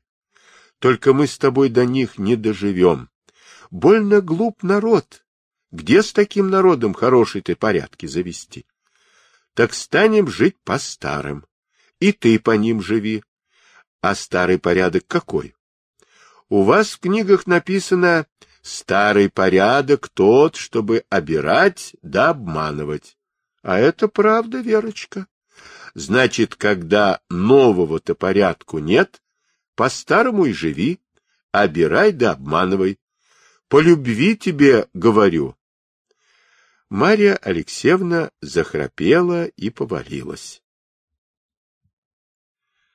Марья Алексеевна знала, что говорилось в театре, но еще не знала, что выходила из этого разговора. В то время как она, расстроенная огорчением от дочери и в расстройстве налившая много рому в свой пунш, уже давно храпела, Михаил Иванович Старешников ужинал в каком-то моднейшем ресторане с другими кавалерами, приходившими в ложу. В компании было еще четвертое лицо, француженка, приехавшая с офицером. Ужин приближался к концу. Месье Старешник. Старешников возликовал. Француженка обращалась к нему в третий раз во время ужина. Месье Старешник, вы позвольте мне так называть вас. Это приятнее звучит и легче выговаривается. Я не думала, что я буду одна дама в вашем обществе. Я надеялась увидеть здесь Адель. Это было бы приятно. Я ее так редко вижу. Адель поссорилась со мной, к несчастью. Офицер хотел сказать что-то, но промолчал. — Не верьте ему, мадемуазель Жюли, — сказал статский. — Он боится открыть вам истину. Думает, что вы рассердитесь, когда узнаете, что он бросил француженку для русской. Я не знаю зачем. Мы-то сюда поехали, — сказал офицер. — Нет, Серж, отчего же? Когда Жан просил, и мне было очень приятно познакомиться с месье Старешником. Но, месье Старешник, фи, какой у вас дурной вкус! Я бы ничего не имела возразить, если бы вы покинули Адель для этой грузинки, в ложе которой были с ними обоими. Но променять француженку на русскую воображаю. Бесцветные глаза, бесцветные жиденькие волосы, бессмысленное бесцветное лицо. Виновато, не бесцветное, а, как вы говорите, кровь со сливками, то есть кушани, которые могут брать в рот только ваши эскимосы. Жан, подайте пепельницу грешнику против Граций. Пусть он посыпет пеплом свою преступную голову. Ты наговорила столько вздора, Жюли, что не ему, а тебе надо бы посыпать пеплом голову, — сказал офицер. Ведь та, которую ты назвала грузинкую, это она и есть русская-то. Ты смеешься надо мной? Чистейшая русская, — сказал офицер. Невозможно. Ты напрасно думаешь, милая Жюли, что в нашей нации один тип красоты, как в вашей. Да и у вас много блондинок. А мы, Жюли, смесь племен, от беловолосых, как финны. Да-да, финны, заметила для себя француженка, до черных гораздо чернее итальянцев. Это татары-монголы. Да, монголы, знаю, заметила для себя француженка. Они все дали много своей крови в нашу. У нас блондинки, которых ты ненавидишь, только один из местных типов, самый распространенный, но не господствующий. Это удивительно. Но она великолепна. Почему она не поступит на сцену? Впрочем, господа, я говорю только о том, что я видела. Остается вопрос очень важный. Ее нога. Ваш великий поэт Карасен, говорили мне, сказал в целой России нет пяти пар маленьких и стройных ног. Имеется в виду стихи Пушкина в романе Евгений Онегин, тридцатая строфа первой главы. Жули, это сказал не Карасен, а лучше зови его Карамзин. Карамзин был историк, да и то не русский, а татарский. Вот тебе новое доказательство разнообразия наших типов.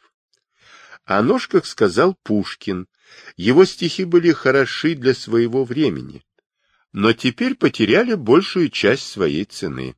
Кстати, эскимосы живут в Америке, а наши дикари, которые пьют оленью кровь, называются самоеды. Благодарю, Сарж.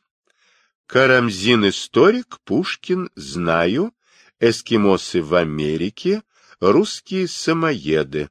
Да, самоеды, но это звучит очень мило, самоеды. Теперь буду помнить. Я, господа, велю Сержу все это говорить мне, когда мы одни или не в нашем обществе. Это очень полезно для разговора. Притом, науки моя страсть. Я родилась быть мадемуазель Сталь, господа. Да Сталь Жермена, 1766-1817 годы, французская писательница. Но это посторонний эпизод. Возвращаемся к вопросу ее нога. Если вы позволите мне завтра явиться к вам, мадемуазель Жюли, я буду иметь честь привести к вам ее башмак. Привозите, я примерю. Это затрагивает мое любопытство. Старяшников был в восторге. Как же? Он едва цеплялся за хвост Жана. Жан едва цеплялся за хвост Сержа. Жули, одна из первых француженок, между француженками общества Сержа. Честь, великая честь. Нога удовлетворительна, — подтвердил Жан. — Но я, как человек положительный, интересуюсь более существенным. Я рассматривал ее бюст. Бюст очень хорош. сказал Старешников, обрядившийся выгодными отзывами о предмете его вкуса, и уже замысливший, что может говорить комплименты Жули, чего до сих пор не смел. Ее бюст очарователен, хотя, конечно, хвалить бюст другой женщины здесь святотатство. А этот господин хочет сказать комплимент моему бюсту? Я не ипокритка и не обманщица, месье Старешник. Я не хвалюсь и не терплю, чтобы другие хвалили меня за то, что у меня плохо. Ипокритка — притворщица, лицемерка. Слава богу, у меня еще довольно осталось, чем я могу хвалиться по правде. Но мой бюст... Жан, вы видели мой бюст? Скажите ему. Вы молчите, Жан? Вашу руку, месье Старешник. Она схватила его за руку. Чувствуете, что это не тело? Попробуйте еще здесь и здесь. Теперь знаете? Я ношу накладной бюст, как ношу платье, юбку, рубашку, не потому, что это мне нравилось. По-моему, было бы лучше без этих ипокритств, а потому, что это так принято в обществе. Но женщина, которая столько жила, как я, и как жила, месье Старешник. Я теперь святая, схимница перед тем, что была. Такая женщина не может сохранить бюста. И вдруг она заплакала. Мой бюст, мой бюст, моя чистота, о Боже, затем ли я родилась? Вы лжете, господа, — закричала она, вскочила и ударила кулаком по столу. — Вы клевещете, вы низкие люди. Она не любовница его, она хочет купить ее. Я видела, как она отворачивалась от него, горела негодованием и ненавистью. Это гнусно. — Да, — сказал статский, лениво потягиваясь. — Ты прихвастнул, Старешников. У вас дело еще не кончено, а ты уж наговорил, что живешь с нею, даже разошелся с Аделью для лучшего заверения нас. Да, ты описывал нам очень хорошо, но описывал то, чего еще не видал. Впрочем, это ничего. Не за неделю до нынешнего дня, так через неделю после нынешнего дня, это все равно и ты не разочаруешься в описаниях, которые делал по воображению. Найдешь даже лучше, чем думаешь. Я рассматривал. Останешься доволен. Старешников был вне себя от ярости.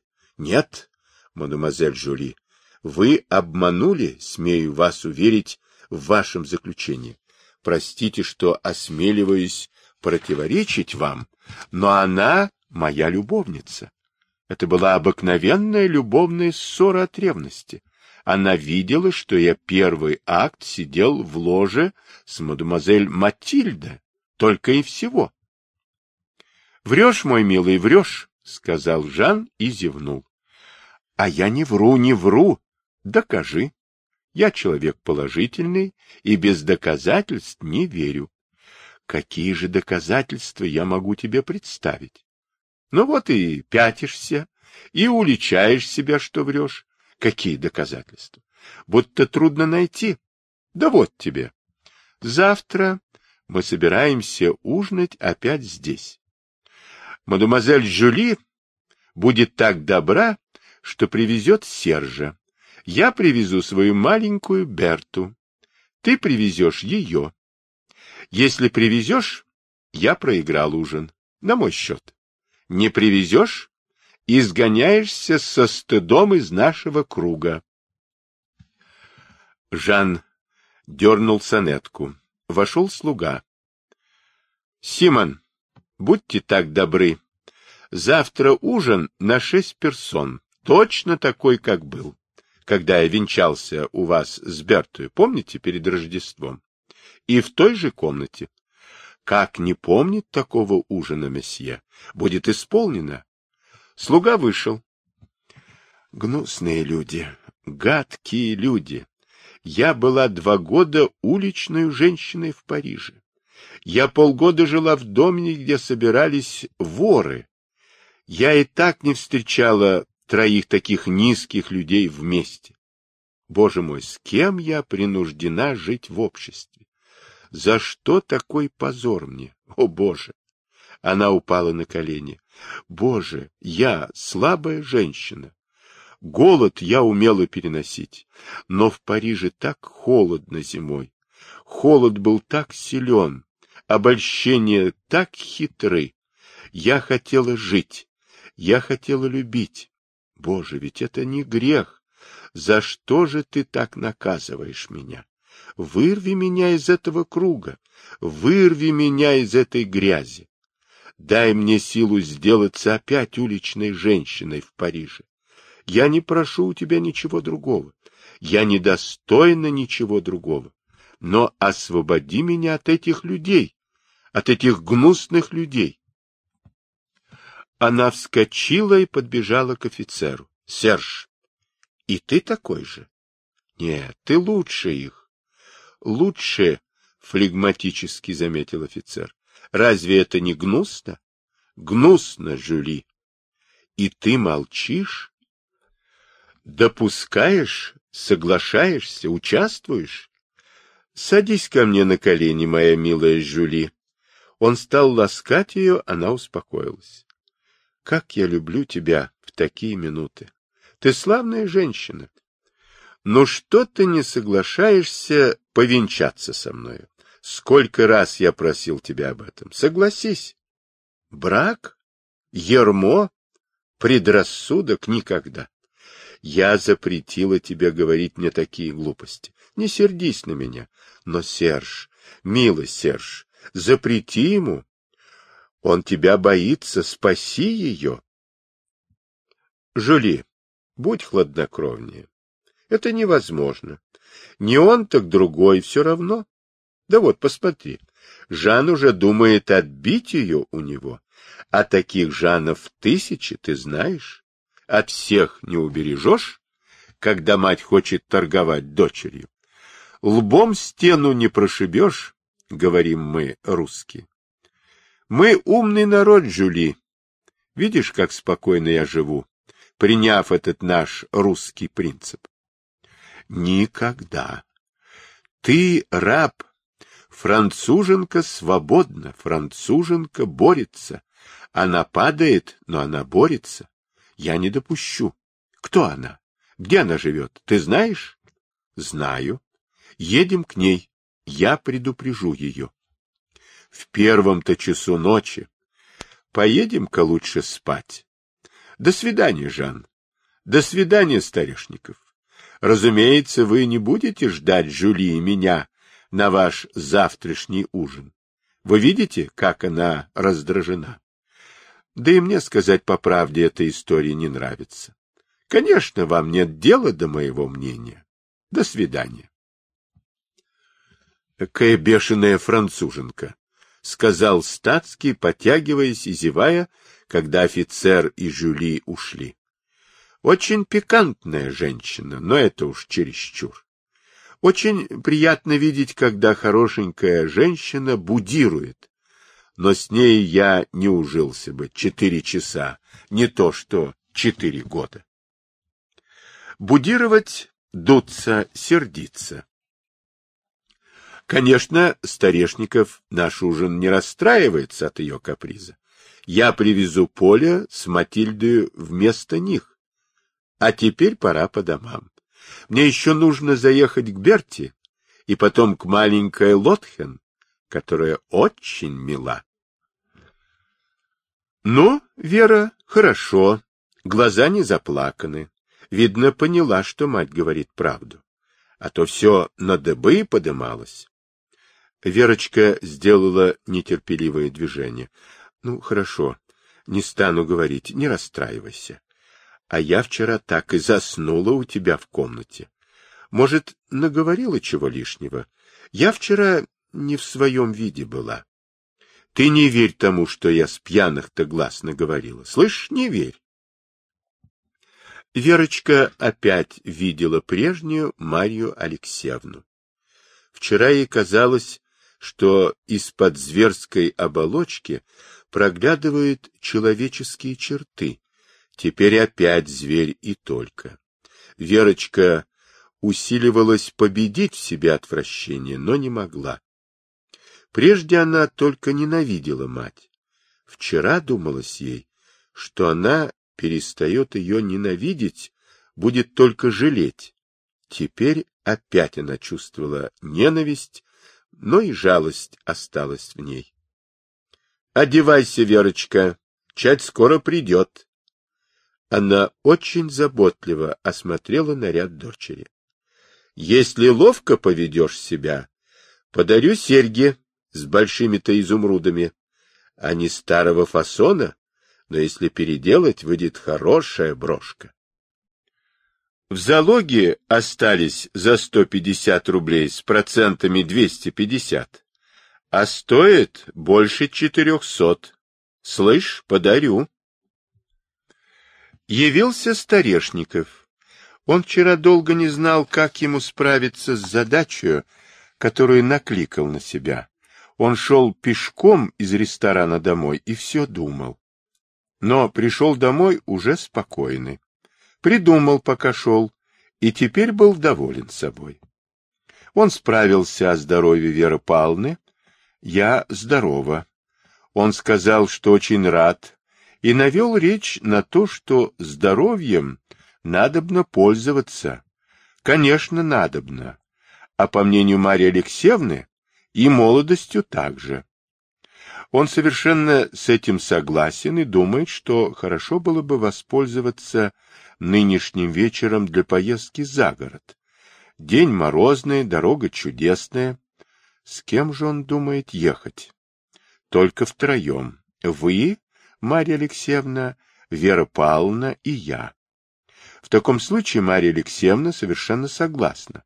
Но теперь она пойдет готовить кофе и закуску. А Верочка споет что-нибудь. Верочка, ты споешь что-нибудь? Прибавляет она тоном, не допускающим возражений. Спою. Верочка села к фортепиано и запела тройку. Романс Леонтьева на слова стихотворения Некрасова «Тройка», что ты жадно глядишь на дорогу. Тогда эта песня была только что положена на музыку. По мнению питаемому Марьей Алексеевной за дверью, эта песня очень хороша. Девушка засмотрелась на офицера. Верка-то, когда захочет, ведь умная шельма. Скоро Верочка остановилась. И это все так. Марья Алексеевна так и велела. Немножко пропой, а потом заговори. Вот Верочка и говорит, только к досаде Марьи Алексеевны по-французски. Экая дура! Я какая забыла сказать, чтобы по-русски. Но Вера говорит тихо, улыбнулась, но значит ничего, хорошо. Только что же-то он выпучил глаза?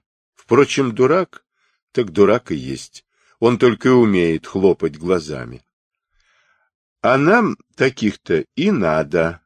Вот подала ему руку. Умна стала Верка, хвалю. Месье Старешников, я должна говорить с вами серьезно, Вчера вы взяли ложу, чтобы выставить меня вашим приятелем как вашу любовницу. Я не буду говорить вам, что это бесчестно. Если бы вы были способны понять это, вы не сделали бы так. Но я предупреждаю вас, если вы осмелитесь подойти ко мне в театре, на улице, где-нибудь, я даю вам пощечину. Мать замучит меня, вот тут-то Верочка улыбнулась. Но пусть будет со мной, что будет, все равно. Нынче вечером вы получите от моей матери записку, что катание наше расстроилось, потому что я больна. Он стоял и хлопал глазами, как уже и заметила Марья Алексеевна. Я говорю с вами как с человеком, в котором нет ни искры чести но, может быть, вы еще не до конца испорчены. Если так, я прошу вас, перестаньте бывать у нас. Тогда я прощу вам вашу клевету. Если вы согласны, дайте вашу руку. Она протянула ему руку. Он взял ее, сам не понимая, что делает. Благодарю вас. Уйдите же. Скажите, что вам надобно торопиться, приготовить лошадей для поездки. Он опять похлопал глазами. Она уже обернулась к нотам и продолжала тройку. Жаль, что не было знатоков. Любопытно было послушать. Верно, нечасто им случалось слушать пение с таким чувством. Даже уж слишком много было чувств. Не артистично. Через минуту Марья Алексеевна вошла, и кухарка втащила поднос с кофе и закуску. Михаил Иванович вместо того, чтобы сесть за кофе, пятился к дверям. — Куда же вы, Михаил Иванович? — Я тороплюсь, Марья Алексеевна, распорядиться лошадьми. — Да еще успеете, Михаил Иванович. Но Михаил Иванович был уже за дверями. Марья Алексеевна бросилась из передней в зал с поднятыми кулаками. — Что ты сделала, Верка проклятая, а? Но проклятой Верки уже не было в зале. Мать бросилась к ней в комнату, но дверь Верочкиной комнаты была заперта. Мать надвинула всем корпусом на дверь, чтобы выломать ее, но дверь не поддавалась, а проклятая Верка сказала, «Если вы будете выламывать дверь, я разобью окно и стану звать на помощь, а вам не дамся в руки живая. Марья Алексеевна долго бесновалась, но двери не ломала. Наконец устала кричать. Тогда Верочка сказала, «Маменька, прежде я только не любила вас, а со вчерашнего вечера мне стало вас и жалко. У вас было много горя, и оттого вы стали такая. Я прежде не говорила с вами, а теперь хочу говорить. Только когда вы не будете сердиться. Поговорим тогда хорошенько, как прежде не говорили. Конечно, не очень-то приняла к сердцу эти слова Марья Алексеевна, но утомленные нервы просят отдыха, и у Марьи Алексеевны стало рождаться раздумье. Не лучше ли вступить в переговоры с дочерью, когда она мерзавка уж совсем отбивается от рук?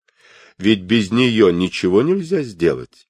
Ведь не женишь же без нее на ней Мишку-дурака. Да ведь еще и неизвестно, что она ему сказала. Ведь они руки пожали друг другу, что же это значит? Так и сидела усталая Марья Алексеевна, раздумывая между свирепством и хитростью, когда раздался звонок. Это были Жюли с Сержем. Серж говорит по-французски ее мать. Было первое слово Жюли, когда она проснулась. Не знаю, а ты еще не выкинула из головы этой мысли? Нет, не выкинула и когда сообразившие все приметы в театре решили, что, должно быть, мать этой девушки не говорит по-французски, Жюли взяла с собой Сержа переводчиком. Впрочем, уж такая была его судьба, что пришлось бы ему ехать хотя бы с матерью Верочки, был кардинал Мацуфанти, и он не роптал на судьбу, а ездил повсюду при Жюли вроде наперсницы корнелевской героини. Мацефанти Джузеппе, известный итальянский лингвист XIX века, знавший 58 языков. Наперсница корнелевской героини, друг, доверенный главного героя, традиционно действующее лицо в драматических произведениях классицизма и, в частности, в трагедиях Пьера Корнеля, французского драматурга XVII века. Жюли проснулась поздно. По дороге заезжала к Вихман. Потом уже не по дороге, а по надобности, еще в четыре магазина. Таким образом, Михаил Иванович успел объясниться, Марья Алексеевна успела набеситься и насидеться, пока Жюли и Серж доехали с Литейной на Гороховую. А под каким же предлогом мы приехали? Фи, какая гадкая лестница! Таких я и в Париже не знала. Все равно, что вздумается. Мать дает деньги в залог. Сними брошку, или вот еще лучше.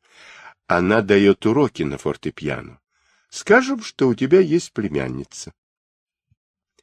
Матрена в первый раз в жизни устыдилась своей разбитой скулы, узрев мундир Сержа и в особенности великолепие Жюли. Такой важной дамы она еще никогда не видывала лицом к лицу. Такой же благоговение и неописанное изумление пришла Марья Алексеевна, когда Матрена объявила, что изволили пожаловать полковник Н.Н. с супругою. Особенно это с супругой. Тот круг, сплетни о котором спускались до Марьи Алексеевны, возвышался лишь до действительно статского слоя общества, а сплетни об настоящих аристократах уже замирали в пространстве на половине пути до Марьи Алексеевны, Потому она так и поняла в полном законном смысле имена муж и жена, которые давали друг другу Серж и Жюли по парижскому обычаю. Марья Алексеевна оправилась наскоро и выбежала. Серж сказал, что очень рад вчерашнему случаю и прочее, что у его жены есть племянница и прочее, что жена не говорит по-русски, и потому он переводчик. Да, могу благодарить моего Создателя, сказала Марья Алексеевна. У Верочки большой талант учить на фортепианах, и я за счастье почту, что она вхоже будет в такой дом. Только учительница-то моя не совсем здорова. Марья Алексеевна говорила особенно громко, чтобы Верочка услышала и поняла появление перемирия, а сама при всем благоговении так и впилась глазами в гостей. Не знаю, в силах ли будет выйти и показать вам пробу свою на фортепианах. Верочка, друг мой, можешь ты выйти или нет? Какие-то посторонние люди, сцены не будет. Почему же не выйти? Верочка отперла дверь, взглянула на Сержа и вспыхнула от стыда и гнева. Этого не могли не заметить и плохие глаза, а у Жули были глаза чуть ли не позорче, чем у самой Марьи Алексеевны. Француженка начала прямо. — Милое дитя мое, вы удивляетесь и смущаетесь, видя человека, при котором были вчера так оскорбляемы, который, вероятно, и сам участвовал в оскорблениях. Мой муж легкомыслен, но он все-таки лучше других повес. Вы его извините для меня. Я приехала к вам с добрыми намерениями. Уроки моей племянницы только предлог, но надобно поддержать его. Вы сыграйте что-нибудь покороче. Мы пойдем в вашу комнату и переговорим. Слушайтесь меня, дитя мое. Та ли это Жюли, которую знает вся аристократическая молодежь Петербурга? Та ли это Жюли, которая отпускает штуки, заставляющие краснеть иных повес? Нет, это княгиня, до ушей которой никогда не доносилось ни одно грубоватое слово. Верочка села делать свою пробу на фортепиано. Жюли стала подле нее. Серж занимался разговором с Марией Алексеевной, чтобы выведать, каковы именно ее дела со Стрешниковым. Через несколько минут Джули остановила Верочку, взяла ее за талию, прошла с нею по залу, потом увела ее в ее комнату. Серж пояснил, что его жена довольна игрой Верочки, но хочет потолковать с нею, потому что нужно знать и характер учительницы и так далее, и продолжал наводить разговор на Стрешникова. Все это было прекрасно, но Марья Алексеевна смотрела все зорче и подозрительнее. — Милое дитя мое, — сказала Жюли, вошедшая в комнату Верочки, — ваша мать очень дурная женщина, но чтобы мне знать, как говорить с вами, прошу вас, расскажите, как и зачем вы были вчера в театре. Я уже знаю все это от мужа, но из вашего рассказа я узнаю ваш характер. Не опасайтесь меня. Выслушавши Верочку, она сказала. — Да, с вами можно говорить. Вы имеете характер. И в самых осторожных, деликатных выражениях рассказала ей о вчерашнем пари. На это Верочка отвечала рассказом о предложении кататься. Ну что ж, он хотел обмануть вашу мать? Или они оба были в заговоре против вас? Верочка горячо стала говорить, что ее мать уже не такая уж дурная женщина, чтобы быть в заговоре. — Я сейчас это увижу, — сказала Жюли. — Вы оставайтесь здесь, вы там лишние. Жюли вернулась в залу. — Серж, он уже звал эту женщину и ее дочь кататься нынче вечером. Расскажи ей о вчерашнем ужине. Ваша дочь нравится моей жене. Теперь надобно только условиться в цене, и, вероятно, мы не разойдемся из-за этого. Но позвольте мне докончить наш разговор о нашем общем знакомом. Вы его очень хвалите, а известно ли вам, что он говорит о своих отношениях к вашему семейству? Например, с какой целью он приглашал нас вчера в вашу ложу? В глазах Марии Алексеевны вместо выпытывающего взгляда блеснул смысл «так и есть». «Я не сплетница», — отвечала она с неудовольствием, — «сама не разношу вестей и мало их слушаю. Это было сказано не без колкости, при всем ее благоговении к посетителю. Мало ли что болтают молодые люди между собой. Этим нечего заниматься. Хорошо-с. Ну, а вот это вы назовете сплетнями? Он стал рассказывать историю ужина. Марья Алексеевна не дала ему докончить. Как только произнес он первое слово о пари, она вскочила и с бешенством закричала, совершенно забывшая важность гостей. Так вот они штуки-то какие! Ах, он разбойник! Ах, он мерзавец! Так вот зачем он кататься-то звал? Он хотел меня за городом-то на тот свет отправить, чтобы беззащитную девушку обесчестить. Ах, он сквернавец! и так далее. Потом она стала благодарить гостя за спасение жизни ее и чести ее дочери. Тот-то, батюшка, я уж и сначала догадывалась, что вы что-то неспроста приехали, что уроки-то уроками, а цель у вас другая. Да я не то полагала. Я думала, у вас ему другая невеста приготовлена. Вы его у нас отбить хотите погрешила на вас, окаянная, простите великодушно. Вот, можно сказать, погроб жизни облагодетельствовали и так далее. Ругательства, благодарности, извинения долго лились беспорядочным потоком. Жюли недолго слушала эту бесконечную речь, смысл которой был ясен для нее из тона голоса и жестов. С первых слов Марии Алексеевны француженка встала и вернулась в комнату Верочки. — Да, ваша мать не была его сообщницей, и теперь она очень раздражена против него. Но я хорошо знаю таких людей, как ваша мать. У них никакие чувства не удержатся долго против денежных расчетов. Она скоро опять примется ловить жениха, и чем это может кончиться, Бог знает. Во всяком случае, вам будет очень тяжело. На первое время она оставит вас в покое, но я вам говорю, что это будет ненадолго. Что вам теперь делать? Есть у вас родные в Петербурге? Нет. Это жаль. У вас есть любовник. Верочка не знала, как отвечать на это. Она только странно раскрыла глаза. Простите, простите, это видно, но тем хуже. Значит, у вас нет приюта. Как же быть? Ну, слушайте, я не то, чем вам показалось. Я не жена ему. Я у него на содержании.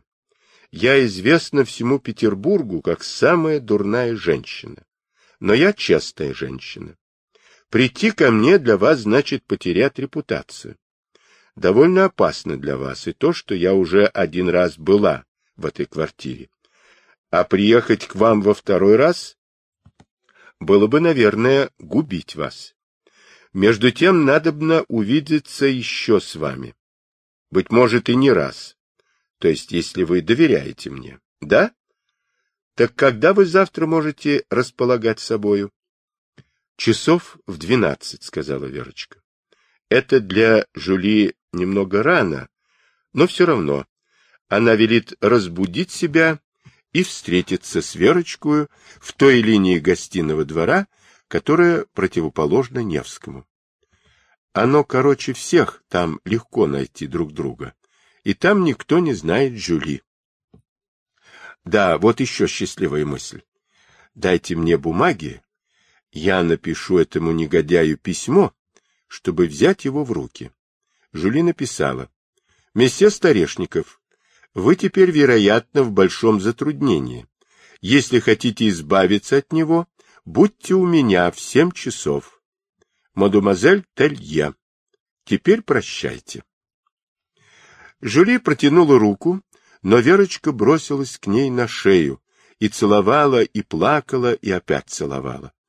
А Жюли и подавно не выдержала, ведь она не была так воздержана на слезы, как Верочка, да и очень ей трогательна была радость и гордость, что она делает благородное дело. Она пришла в экстаз, говорила, говорила, все со слезами и поцелуями, и заключила восклицанием. «Друг мой, милое мое дитя, о, не дай тебе Бог никогда узнать, что чувствую я теперь, когда после многих лет в первый раз прикасается к моим губам чистые губы.